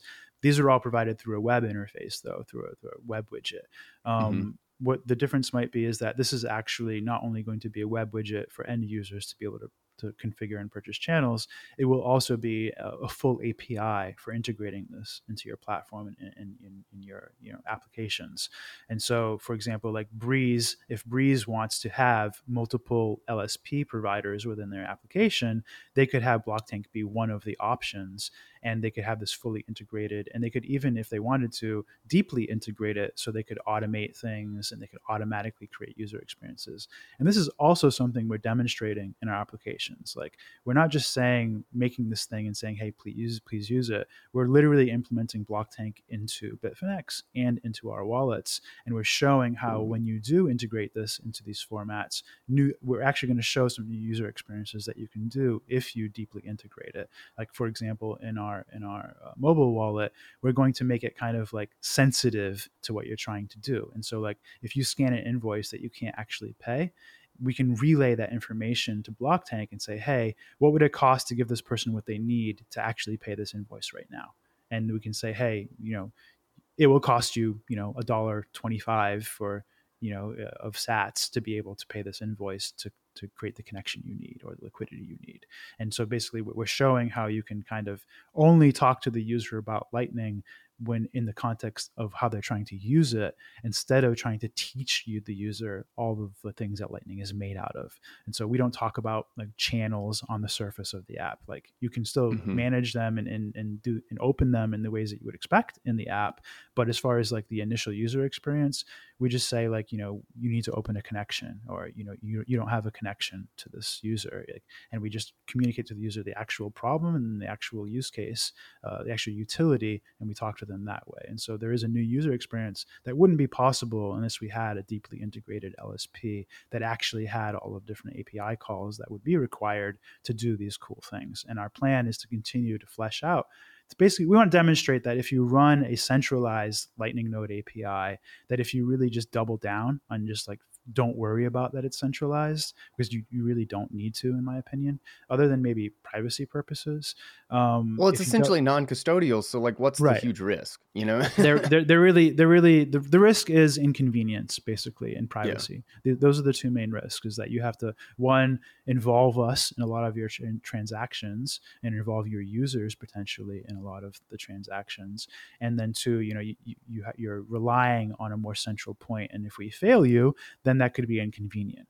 But you won't you wouldn't necessarily lose lose anything. Maybe you lose a, a Bitcoin transaction fee in, in, in, a certain situation at most, um, or you might lose some convenience. And so we want to demonstrate that if you you don't need necessarily a decentralized solution for these use cases and for these problems. You really can double down and actually do a lot more if you do this through a centralized way. And so we want to show how, in the end, like people will be able to automate things, automatically manage channels. We, have plans for doing like notifications for like risky situations or opportune situations. You know, just basically a, a way to have like a relationship with our server with these end user applications that gives them new use cases. Gotcha. So that's awesome. So so basically you're you're able to use the API as a backup to when even something on like the client side fails to understand the invoice or doesn't know how to read something is that it can ask, "Can you read this and fill the gap for me?" Right. Essentially. Um, and you could even use it as, as a primary. It doesn't have to be a backup. Like for example, mm-hmm. if you want to make an app and you don't have somebody on your team that that you trust enough to run a Lightning node with the amount of money that you want to run a Lightning node in, or you don't want to have to learn all the details about you know channel management and these kinds of things, mm-hmm. you could literally just add you know the say a neutrino node into your application and put the custody into the end user, and then outsource all of the channel creation and channel behavior to Blocktank. And thus now now your application is fully Lightning ready, fully non-custodial. So all they do is put but you don't have a Lightning expert. You yeah. know, you just put in Neutrino and have a UI, and that's it. They're just they're officially just an app developer, and they're not programming anything on Lightning. They're just using an API. That's interesting. And I'll go even further. You don't even necessarily need to even have a Neutrino. Um, with Omnibolt, um, you're able to now it has you know it's segregated the keys from the server in the omnibolt design even though omnibolt is technically a fork of the lnd code from lightning labs one difference of it is it does support an account server model and so you can actually hold your own keys and only use the server for generating the actual invoices and, and doing the actual payments and so that's so if you wanted to technically you could just only use omnibolt and not have a node at all yourself okay holy shit um Okay. Uh, how much? What's your what's your time frame on this? Am I keeping you? Oh no, no. We can talk as long as you want. I have nothing okay. okay. Uh, Omnibolt. Let's. I really want to unpack this. What the what the hell is Omnibolt? How does that play into setting up a Lightning node absent of you know neutrino? Like like how exactly does Omnibolt play in this, and, and what's the foundation and use case for that? It's pretty simple, honestly. Um, OmniBolt is just a fork of LND that supports the Omni layer. The Omni layer is a, a long existing, you know, networking format for using Bitcoin transactions and you know basically tainting the opcode with with proprietary, you know, serialized information, so you can recognize a uh, token abstractions within mm-hmm. Bitcoin transactions. And so it's basically Omni, been using Opreturn, right? That's yeah, yeah. Okay. And so I and I don't I don't know anything technically more beyond that as far as Omni, but just generally speaking, it's it's the colored coin sort of concept, and mm-hmm. you're basically you know marking Bitcoin transactions with with special information that only an Omni node or Omni network would recognize to be able to now tack on token abstractions to Bitcoin transactions. And okay. so Omni essentially Omni transactions are Bitcoin transactions. They just have additional data that they're keeping track of to be able to also have tokens within these transactions. And so mm-hmm. Omni is not a separate blockchain. It is not, you know, it's not a side chain. It's just a network that tracks metadata, you know, almost like Slashtags in a way, um, mm-hmm. but very specific use case to tracking the metadata within the op returns that are specifically for Omni. Um, and so you have this concept that's existed for a long time. It was the original place that Tether was issued. Um, it used to be all, you know, the first billion dollars of Tether or, or so were all on Omni. And then when Bitcoin fees got to be high on the Bitcoin network, uh, Tether and other, you know, uh, stable coins started looking at other blockchains so they could you know issue the same assets on altcoins instead um, to be able to utilize these low fees. Even though these these blockchains are higher risk they're not really attacked very much at least yet. And so there's a lot of utility to provide it if now you can have these bearer instruments that are even cheaper than on bitcoin. And so tether became a product that was more about you know representing their dollars as bearer instruments on any network um, and less about just only being a Bitcoin thing. But that is where it started. And so now, um, now these shitcoins are starting to become popular and they can't scale either and so now you then we're back to the fee problem right and, and this this this keeps repeating, right? Like you you, you put Tether on Tron, you put Tether on Tron. Ethereum, and you just keep moving Solana to where the, the hottest, Park. cheapest coin, right? Yeah. Um, and, and this is good for Tether because that's where all the, the the trend of users are. So they always mm-hmm. get to be able to access the you know all of the users that might want to might want dollar exposure because most of these shit coins they're using for speculating and trading against and somehow anyway like defi was all about you know trying to arbitrage worthless inflated tokens made out of thin air and you know eh, or at, in its best you know representation trying to achieve stable coins itself. And you can't achieve stable coins also you know stable algorithmic coins without actual stable coins. And so the whole thing is just like this turtles all the way down kind of trying to seize this liquidity. And yeah. you know you honestly cannot blame tether for this because if people want dollar exposure and they want it in their network specifically and they also want it to affordably then they're going to take that product and give it to them. And hmm. so now luckily, uh, uh, Bitcoin and the Bitcoin kind of development community at large is much more focused on optimization, scaling, and you know actually realizing you know and, uh, respecting the limitations of a blockchain. And due to this, we have been so lucky as to have people focusing on things like uh, Lightning Network, focusing on things like Taproot and SegWit. And so we actually have the best scaling in the world when it comes to blockchains. And so now that people are actually, again, this, you know, uh, the, the timing is better now there's actually lightning technology that's usable. It's actually possible to put this into a mobile wallet and it not be a horrible user experience.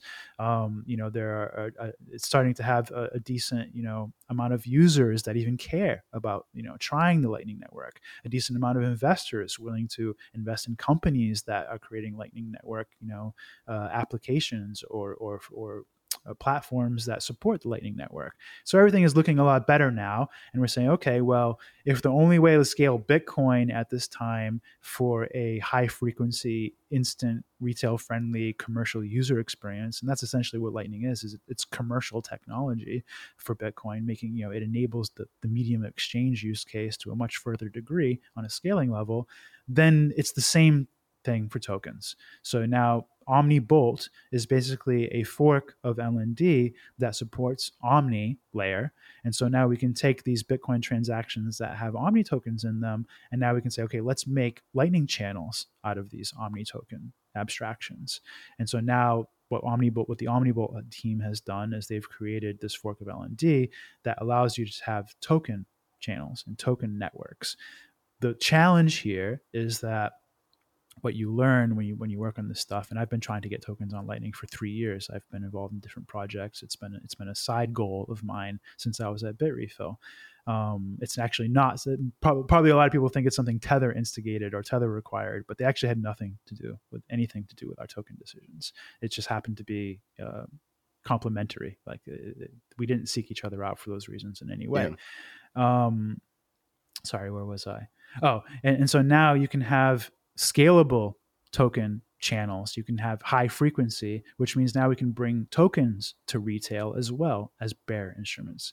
And that's what's important to me is that it's important to me that people have a way, businesses have a way of issuing credit, you know, of, of issuing credit on their reputation even further. So now you have Slashtags also to kind of help track and hold them accountable mm-hmm. of issuing credit on their reputation to be able to grow their businesses and be able to provide people high tide preference assets that are actually relevant to them. So rather than just only like trusting, say, Tether for your dollar exposure, you could choose instead to trust people that are actually within your economic relevance. You could say, okay, I I use uh, you know. Um, Aldo to do my shopping and I want to always, you know, have some credit with them because I always spend, you know, a thousand dollars a month, you know, there shopping for my family.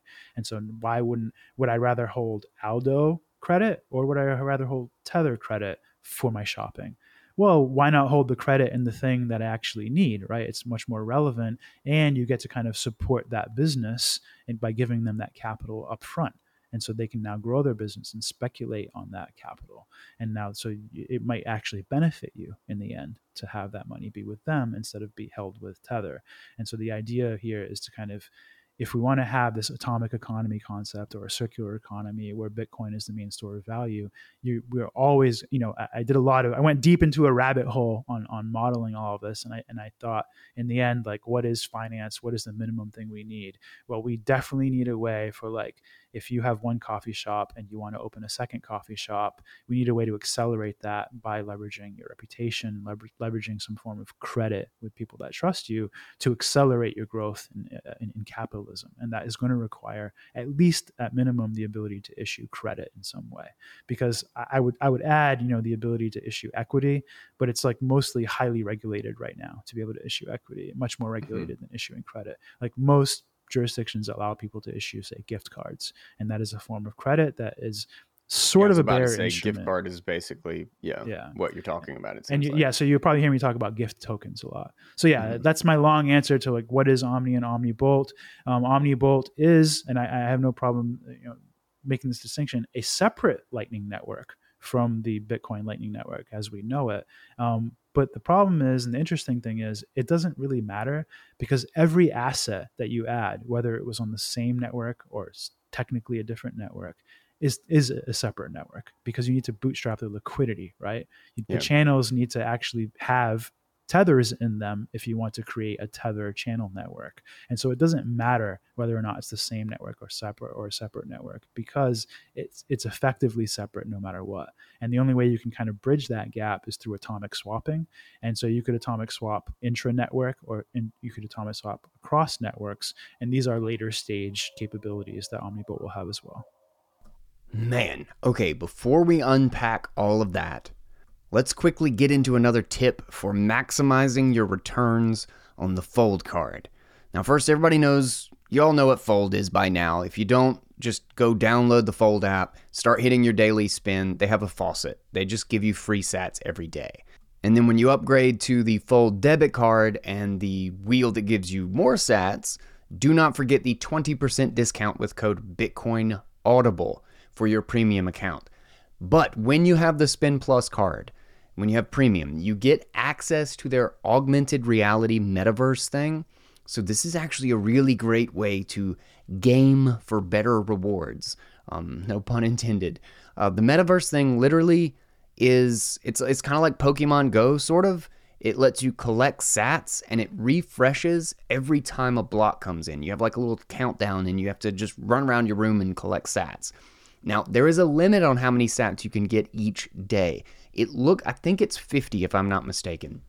I've yet to find a limit on the number of spins you can collect, which means that you can just keep playing and keep collecting extra spins and just ignore the sats after you hit your daily limit. I just started this strategy like last week or the week before and it has been working great so far.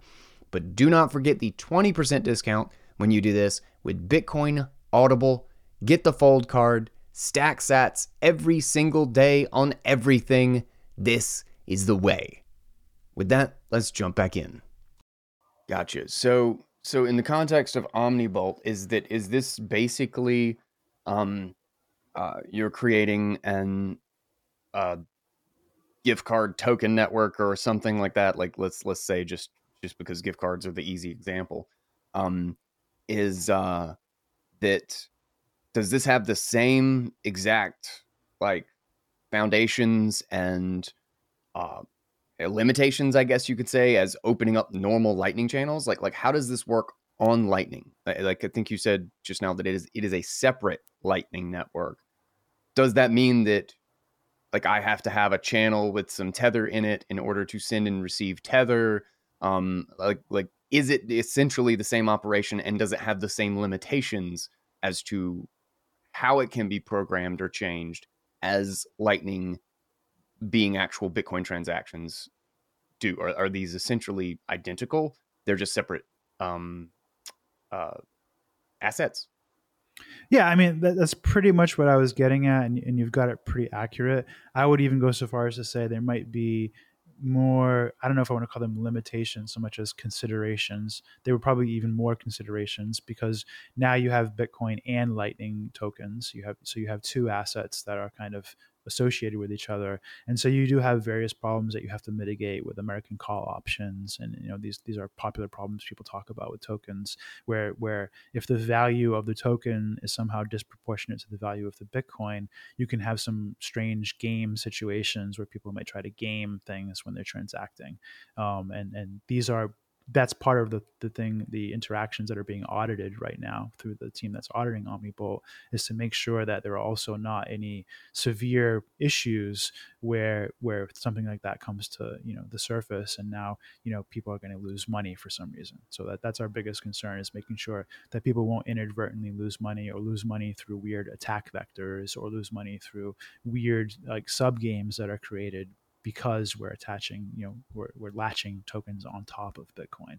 But yeah, essentially you, you've got the rest right, where you wouldn't be able to send me Tether unless our path from the beginning to the end, everybody had enough Tether liquidity. And the the exception to that will be everybody who wants to do like tokens on Lightning, and there are other projects that try to do this. There are just none that have gone as far as OmniBolt, and that's why we chose it. And it, it seemed like we wanted we wanted a, a, technology that strictly supported tokens on Lightning and didn't try to be a lot of other things. And we wanted to actually be implementable and work. And and they're, they're literally the only project that qualified for that. But all of the projects that either talk about it, plan to do it, or are working on different ways to do tokens on Bitcoin and Lightning, they all have the same solution to this liquidity issue or this separate network issue, which is atomic swapping, like I mentioned. And so, in the future, at least, not right away, um, you'll be able to say, if you have a tether channel with Alice, and then Alice has a Bitcoin channel with Bob, and then Bob has a tether channel with me, Alice and Bob will both be able to advertise an exchange rate for Tether and Bitcoin, and then they'll be able to agree on that exchange rate with each other in order to complete the route. Gotcha. So so essentially yes, in architecture it is like a completely separate lightning network, but once we get into the realm of live service services and atomic swapping and uh, computers negotiating terms with each other, these nodes uh, uh, negotiating routes and liquidity with each other, um, uh, it, particularly with APIs and things like Blocktank, is uh, you won't have you'll be able to use lightning as the liquidity in certain channels like i might send tether on my end and then the next two hops use uh, bitcoin on lightning and then the last hop switches back to tether for yeah. the person to receive I'll, I'll be honest with you and i'll say it's interesting from a technological standpoint but i'm actually phys- philosophically not that um, worried about or focused on that specific capability because mm-hmm. my belief with the lightning network is that centralization is okay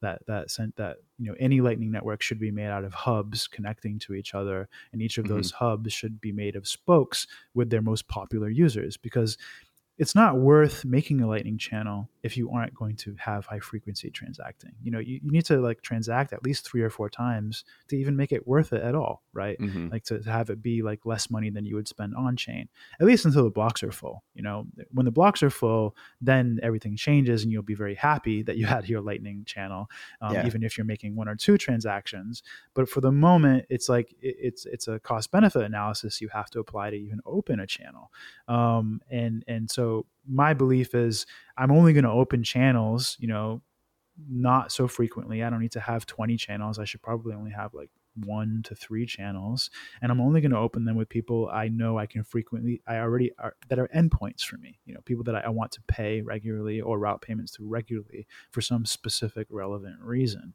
and so the idea of like complex routing and multipath routing and now multipath atomic swap routing. These are like this is like edge case edge of the network problems that i think are cool and need to be solved but i don't think they're actually integral to the economy and and, mm-hmm. and so they might even actually be mostly irrelevant to the economy because they're just trying to arbitrage inefficiencies in how people are choosing to connect to the wrong channels anyway. And over time people will just be much more thoughtful about who they connect to in the first place. Yeah yeah.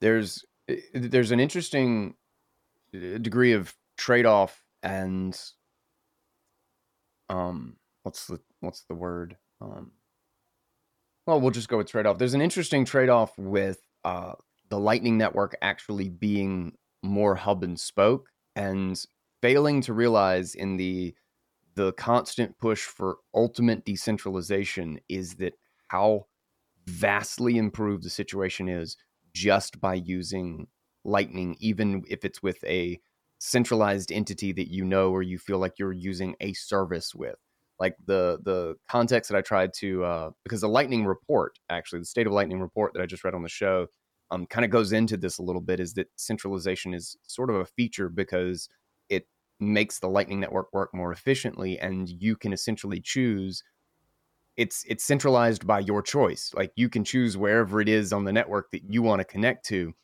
And in the context of com- comparing that um, to like a banking relationship is like like today um, the average legacy banking relationship is a total and 100% dependence and control to the bank.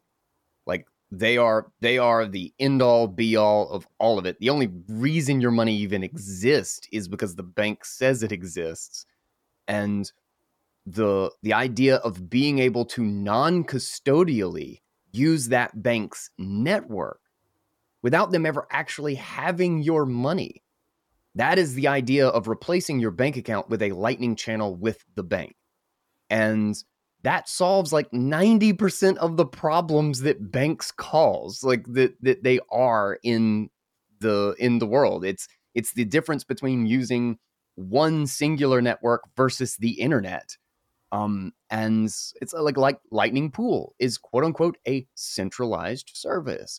They are one entity that is uh, connecting people to a market, but every single party who puts any uh, Bitcoin capital up to be used in this market, to be market made uh, by Lightning Pool, is doing so with zero risk outside of the time it would take to just leave if something went wrong.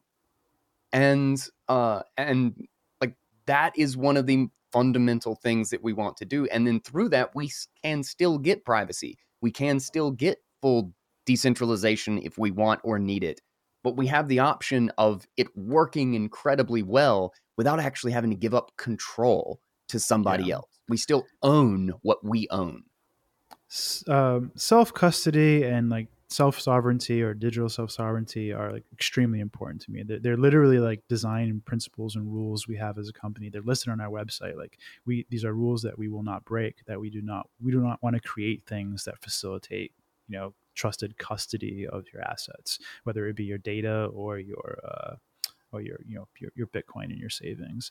But I want to, I want to bring up an interesting point, which is, I hinted at this earlier, where you know I said privacy is metadata, and I, that I think that some ways of, uh, say, achieving privacy or quote unquote improving privacy um, that are accepted or popular with Bitcoiners, I don't agree with or don't make much sense to me. And, and here's an example I thought about while you're talking, which is, you know, if you asked any Bitcoiner on the Lightning Network, you know, if you gave them these two scenarios and you asked them which one is more private, probably 80% of them would pick the wrong one.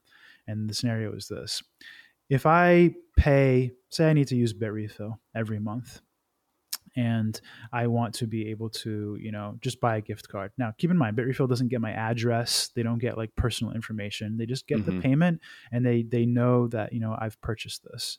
Um, what's more private? Me having a channel with Bitrefill and buying things directly, or me routing that transaction through the Lightning Network, you know, from my node to however many nodes in between to pay Bitrefill that, Bitrefill that way to create separation. Most Bitcoiners will say, well, you get more mixing, you get more separation. They don't get to see, you know, Bitrefill doesn't get to see everything. They don't know where the, you know, they would choose the routing method.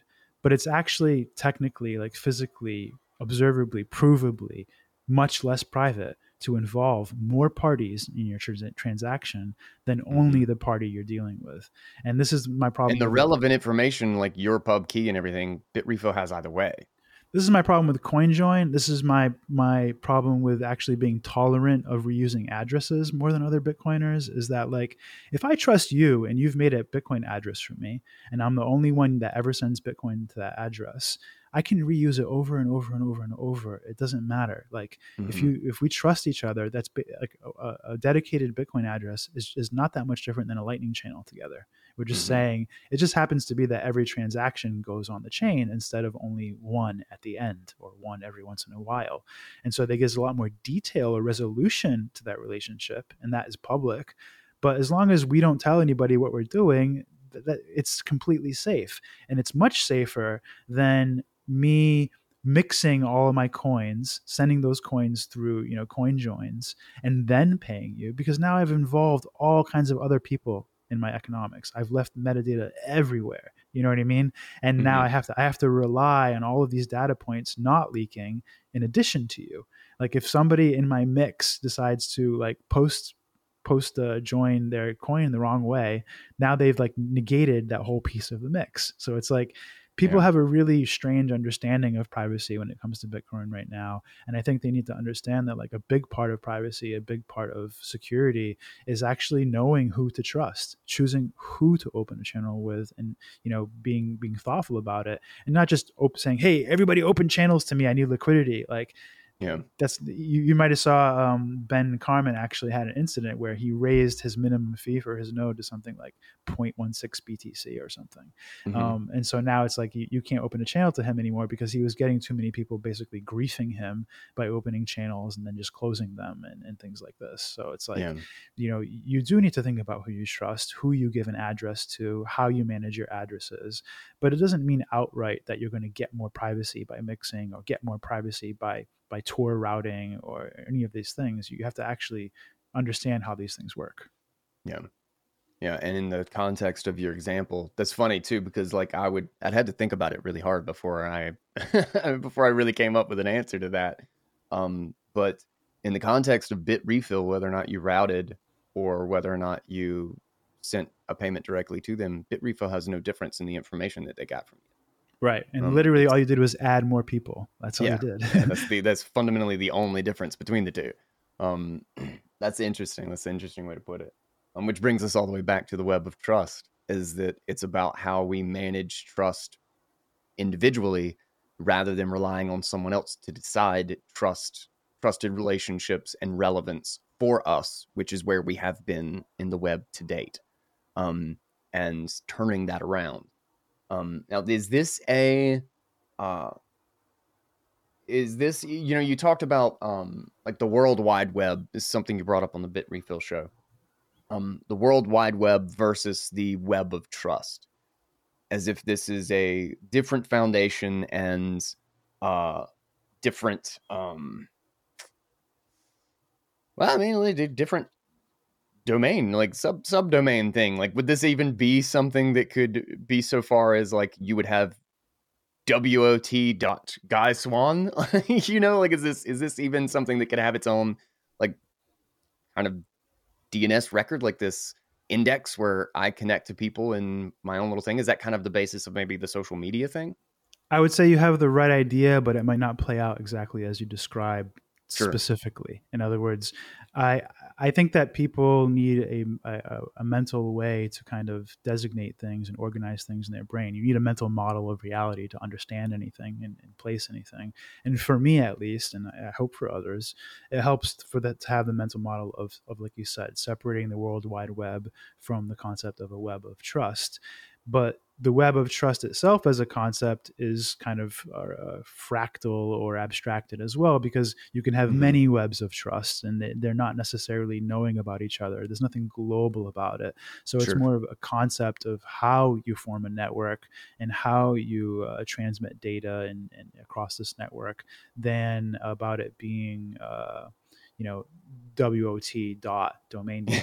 and yeah, yeah, yeah. i'm glad you brought that up because that is a nice way i like to think of it that way too but specific that would be the specific thing that i don't think it would actually play out that way for the user because wot dot you know synonym.com or synonym.to which is technically our our uh, domain name um, synonym.to it, putting a subdomain in the front of it that's different wouldn't actually you, you'd still be using http you'd still be on the, the regular web yeah, yeah so yeah. but it's it is an interesting uh, uh, segue though in that a big thing that Slashtags is doing is essentially replacing DNS. It's saying instead of using DNS as uh, you know using the authority of ICANN and domain names as a way of addressing things, you're actually using keys as the endpoint as, as, as the end addresses. So you're not using you're not using IPs, you're not using domains, you're using keys, and then you're figuring out how to attach metadata to those keys. And the metadata you could use as short names or vanity names, like like a domain name, sort of. But everything is much more relative. So in in a web of trust, you can have more than one Google.com and you can say and you can be which google.com you actually want do i want the google.com that that that john says is google.com that john trusts is google.com or do i want the google.com that you know jeff bezos says is google is google.com or icann says is google.com yeah. everybody becomes a dns in, in in a web of trust and it just it just depends on whether or not you've already got the endpoint address stored in your local database and then who you trust to ask where the location is if you don't already have it. At the moment, people just always ask the same people. I go, you know, I use my uh, my, my, Google DNS and I go and they they ask ICANN and then it tells me where the server is. Um, in this case, you would you just be able to ask anybody and it wouldn't necessarily be DNS. It would be Slashtags. Gotcha. So in the you mentioned also search being kind of a part of this, like the idea of building indexes for things. Um, so it's not search in the sense that like you are you are sending out a request to a peer or a network and then they're okay. like doing a search for you. It's search what, what, what i mean by that is like in the abstract. In other words you still have the same or similar user experience as search but instead of you're not you're not actually searching you're filtering and so you're basically defining what okay. characteristics, which metadata you it has to is required to satisfy, you know, your your your search, quote unquote. Um, but what you're actually doing is you're filtering all of the data from that endpoint to only include those things. And so it, it's a, it's technically search, but you're configuring the algorithm locally and that's the cool part. The cool part is you're deciding what the weightings are what the categories are what the trust is etc all the requirements of your search locally and then you're saying you're going to a peer or multiple peers and you're saying here are my requirements. Please show me data that meets them. And then when you do that they do the same thing to you. They say okay let me let me see who you are and what my requirements are and then we're going to you know the difference will be what actually is the result Interesting. Interesting. So how do I how do I start playing around with this shit? So HyperCore is available. Is there like a, a decent interface for that, or is that just something I need to blow up in the terminal? Like, I think it's mostly going to be terminal based. I, I don't mm-hmm. think that there are many end user applications that they have, um, you know, for for you know end user use cases but there are a lot of utilities and a lot of different tools you could play with if you go into it. I'm also a little bit ignorant to it so it, it's not we don't develop on hypercore it's not mm-hmm. my responsibility and and i'm not the person applying it in our applications the engineers are. And so you know you're welcome to like talk to people on our team if you want help or, or to play with it more um, or even talk to the, the Hyperdivision team and, but they have a whole community of people that are using hyper and, and contributing to hyper and there are various different utilities I know there's Hyperswarm, Hyper Bees. There's Hype, which is like a personal data storage management tool. Yeah. Like there's a lot of different things that you can use it for, but it is going to be more, you know, for a developer than it would be for like an end user. Gotcha. Are you guys actually expecting to be one of the first sort of end user kind of applications for it?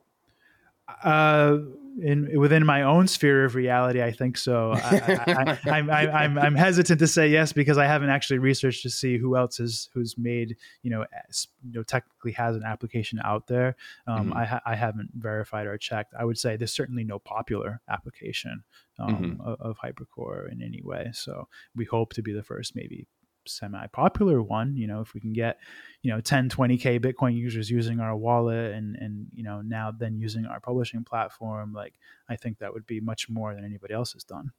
Yeah yeah. Uh, uh Slashtags.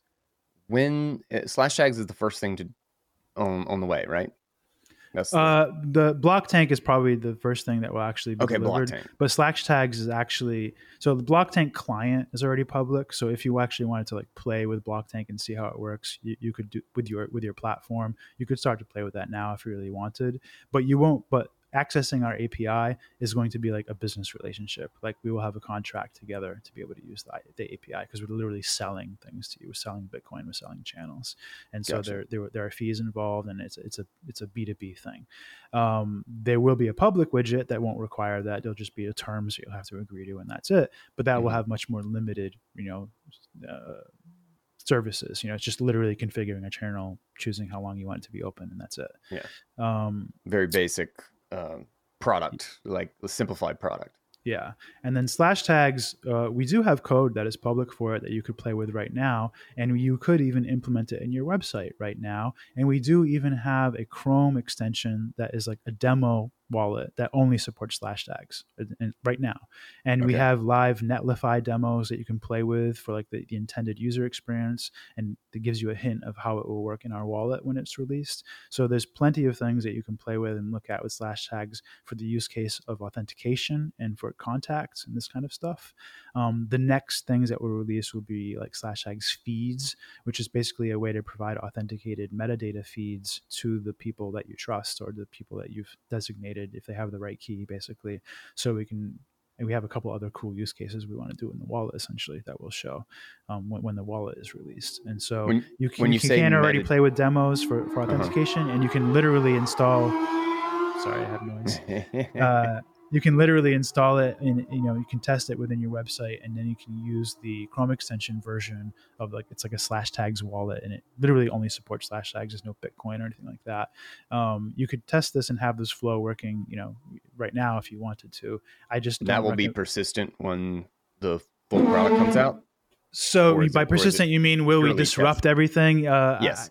It's definitely in an alpha pre-alpha state so you so could, maybe yeah so so you, maybe you could expect some disruption you know the the developer said something like you know it's starting to ossify and he's happy and then i'm like thinking okay it's you're probably still going to change it again so let, us not get too but, many yeah. people on board that, that's why i mentioned that we're installing we have a few partners in private that we're already implementing it with and so we want to go through the motions with them and, and fully implement it with bitfinex and a couple other people privately to make sure that you know we the tools that the minimum tools are in place that there are no problems that people actually do it they have to make this practical and and again like the Slashtags uh, wallet that we have in chrome it's not meant to be a product we want everybody to use. It's just meant to be that if you were to test Slashtags you need somewhere to test it with. You, you need a base application to store the keys in and, and actually test. So we, we created that as kind of a, a testing demo so you could implement it um, but yeah, the, the the real goal is to like release the mobile wallet that will be a full fledged way to you know test and store your Slashtags accounts and in the context of Bitcoin. Nice. Um, so what do you what do you guys need now? Like what are, where where's uh where's the big struggle? Um, I guess I can think of maybe three things. One would be time. We just need time. It's like mm-hmm. time, you, your your time and patience. Um, the other would be like your support or your your uh, would be the word uh, your open mind. You know, like obviously everything we've been talking about, you know, to some people is going to sound like gibberish or cosmic or you know extremely ambitious in the in the bad way.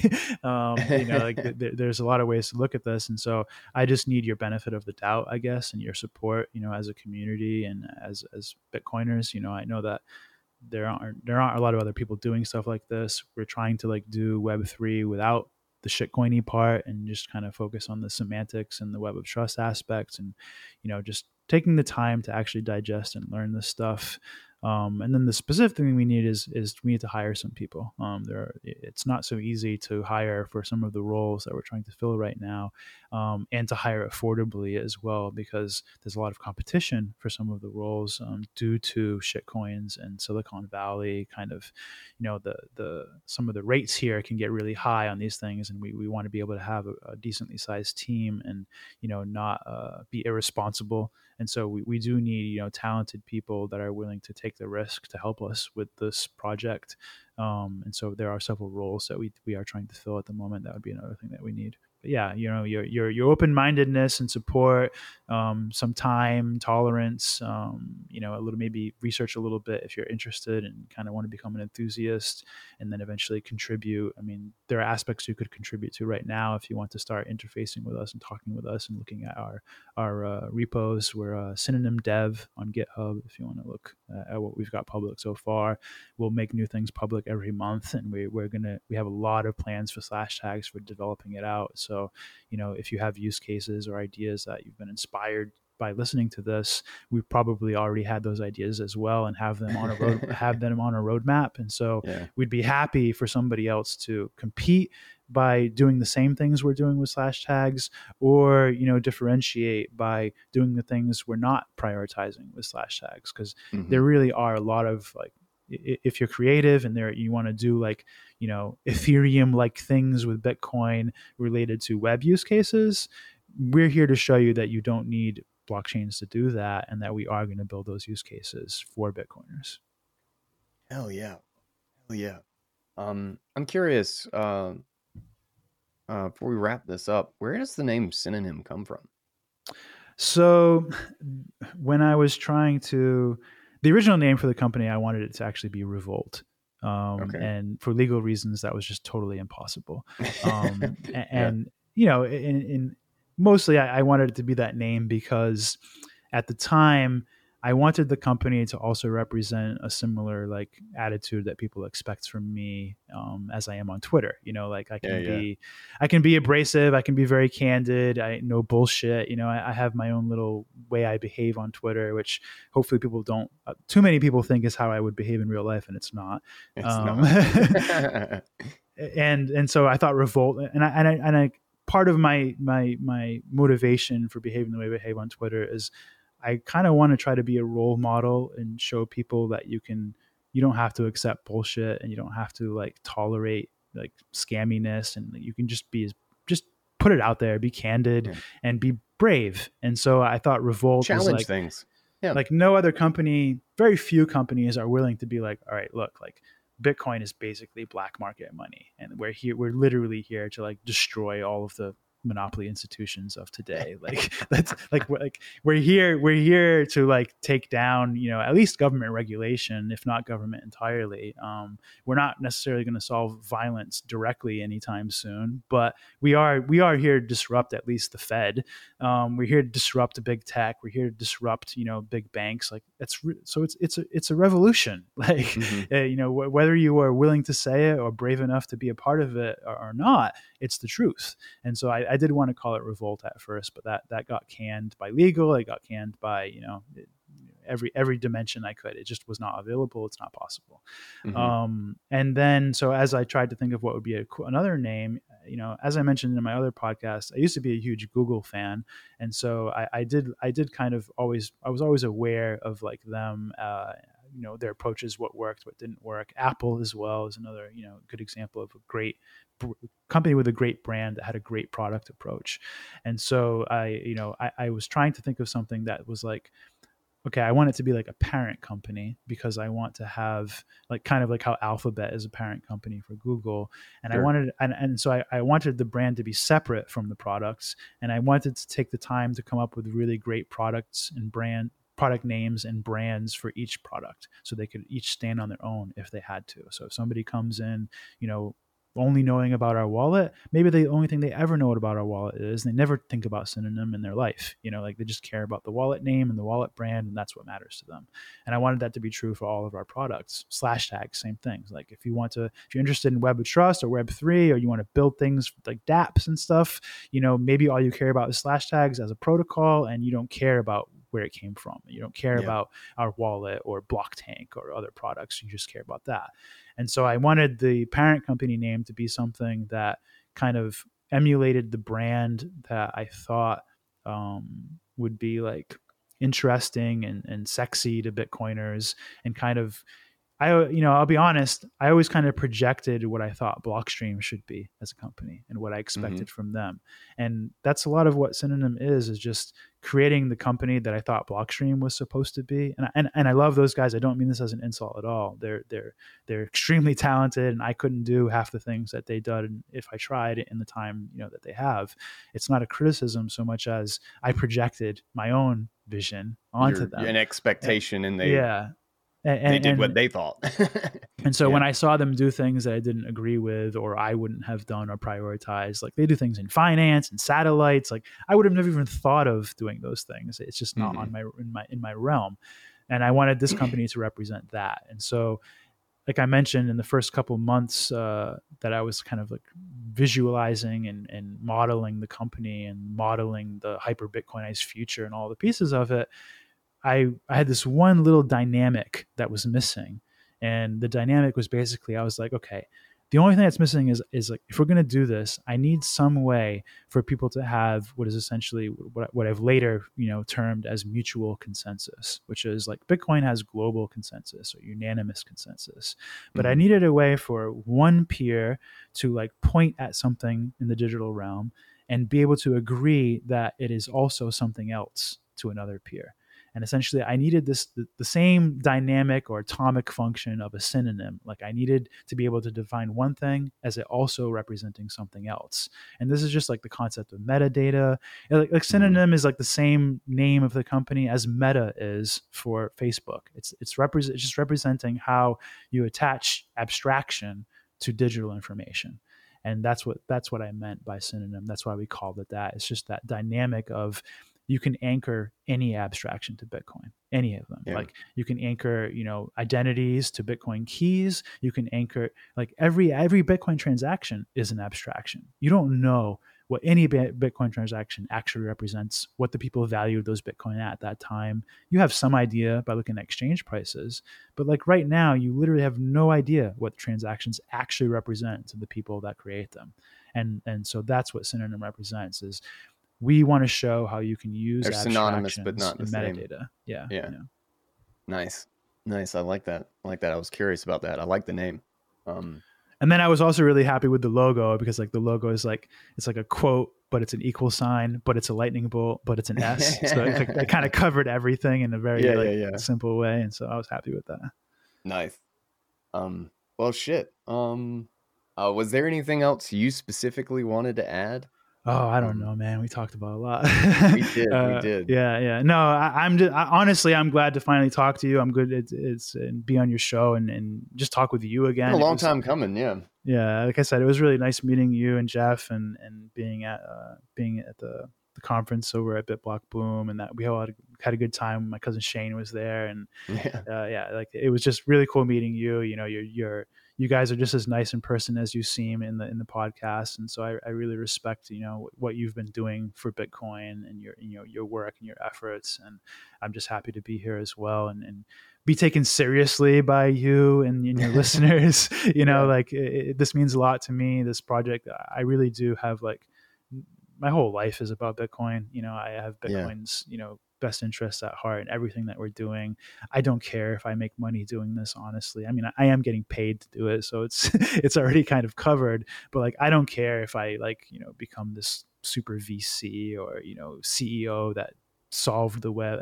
I, I all I care about is like Bitcoiners actually getting the future they deserve, and so I hope people will, you know, take that seriously and get, give us a chance and give our products a chance. Fucking a man, hell yeah, dude. I hear it. Um, I appreciate it too, man. Uh, the Jesus Christ, um, like I've been I've been saying this for a long time that I feel like these little building blocks have been here for so long, and it's really missed a single person and team that has the vision of putting all the pieces together. Um, but so much of this has been around. Like there have been sort of similar things to Slashtags. There that's how I felt when I was torrent, making you know? slash tags. I was like, why yeah. why aren't we doing this, and why has nobody made this? Like I've known about the Bitcoin OTC Web of Trust since the first year I was in Bitcoin. Like I literally yeah. used it and I rated people, and I kept saying like, why why did why isn't this going anywhere? Why is nobody keep on doing this? Why am I putting my phone number in things and my email address in things? And why are why am I always worrying about whether I'm being like keylogged or, or whether or not that password is actually getting hashed and salted? Like it, it yeah. just nothing made sense. You know that like, shit's in plain text on their servers. You know it is. oh shit, that's awesome. I'm fucking stoked about this. I'm gonna go um, fight with some people about um, getting Slashtags on the website just to tinker with it and uh, probably use the you know throw in that well we, i should thing. mention you know i guess since this is the end uh, you know our links and, and and but specifically we do have a room in telegram called Slashtags where people oh. that are trying to play with Slashtags are, are oh, in there yes. it's it's only a few days old because we had a we had like multiple people asking about it and i figured rather than repeat this conversation 10 times let's yeah. just get every get everybody in the slash same room um, but yeah, if you join, if you know, is that something I can just search, or do I get the link from you? I, I think it's t.me slash slashtags. I think I got the the URL for it. Um, Sweet. and and if not, let me know. Just message me. I'll connect you. But yeah, we have a Slashtags room for people that are trying to play with implementing it, and, and early, people that are you know early and interested in it, and just you know hang out in there. Um, the main engineer on the project on our team, his name is R A R. Um, he's in that room, and he is just like yesterday shipped the latest version of it, which uses you know which is using hypercore as part of the kind of handshaking process. So it's like the cooler version now. Um, so, so, now is a good time to start playing with it. Um, and yeah, on the website, you have all the different tools. Uh, our website is synonym.to. Um, and you have like various Slashtags demos, and you know uh, you can see our whole roadmap. You can see our job listings. You can see our design principles of like all the rules we're using to to make our decisions. You can see our team, etc. So yeah, all the info you need. Um, you can find me on Twitter at Bitcoin Error Log. The company is synonym underscore to. Um, that about covers it. Shit, yeah. Shit, yeah. Everybody follow. Everybody go there and play with stuff and overwhelm the Telegram group with very new questions. Not with uh, spam. um, I'm. I just jumped in the Telegram, and you're right. It was t.me slash tags. Um, awesome. Uh, but uh, yeah, I'll have all the links to those goodies in the show notes. Dude, thanks for coming on the show. Um, this has been a blast. I have been wanting to unpack this for quite some time since I first had word of it at one of the conferences. I was like, wait, John's building some shit. I need to know about this. Um, and uh, yeah, I'm going to stay uh, very, keep a very, very close eye on this. And I'm super stoked for 2022 in very large part because of what you're doing over there. So well, thanks so much for having me. Thanks so much for your consideration, and I'm happy to come back anytime. Honestly, should so you? Oh, we'll do this again. Yeah, we'll talk. We'll talk soon, man. All right, man. Thanks, Thanks. dude. Man, I hope you guys are nerdy enough to have enjoyed that as much as I did. Synonym is the company. John Carvalho is the guy to be following. Check out synonym.to if you want to explore that a little bit, I'm going to have the link to the Hyperdrive or Hypercore demo that he mentioned in the show notes. Um, so don't forget to check that out, and I'll have links to all the stuff. I'll have links to Synonym, uh, Bitcoin Error Log, all that good stuff. So don't forget to check out the links in the description. And also, obviously, while you're there, check out our incredible sponsors the Bitcoin 2022 conference, the uh, Swan Bitcoin, the place to buy Bitcoin. Uh, just actually upped my weekly buy, actually. The Fold debit card to stack sats on everything. I have been playing that stupid metaverse like crazy recently. So many extra spins. And then lastly, the BitBox02 hardware wallet for keeping all of my precious sats safe and secure. So, we have a very exciting week on the way. I was actually recording a bunch of different articles and reads last week, despite only the single episode getting released. So they are finally, all of those reads are actually completed, and now I just am turning them into episodes and covering guys' takes and stuff. Um, so we actually got Moxie Marlinspike's piece on the crypto version of Web3 coming tomorrow, on how NFTs and the rather comical state of quote decentralization is over in that environment. I think is a great contrast to what we have covered today. So don't forget to check that out. Don't forget to subscribe. This is Bitcoin Audible, and we have got tons on the way. Feel free to shoot me any questions or shoot me a DM on Twitter. I am at the Guy Swan on Twits. And uh, yeah, until then, thanks so much for listening, everybody. Take it easy, guys.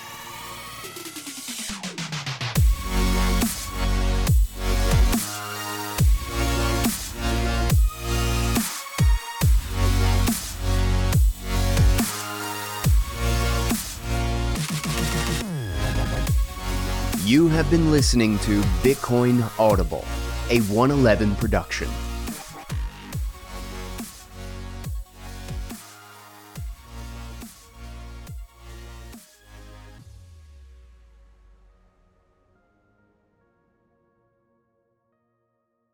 This podcast is a part of the C Suite Radio Network. For more top business podcasts, visit c-suiteradio.com.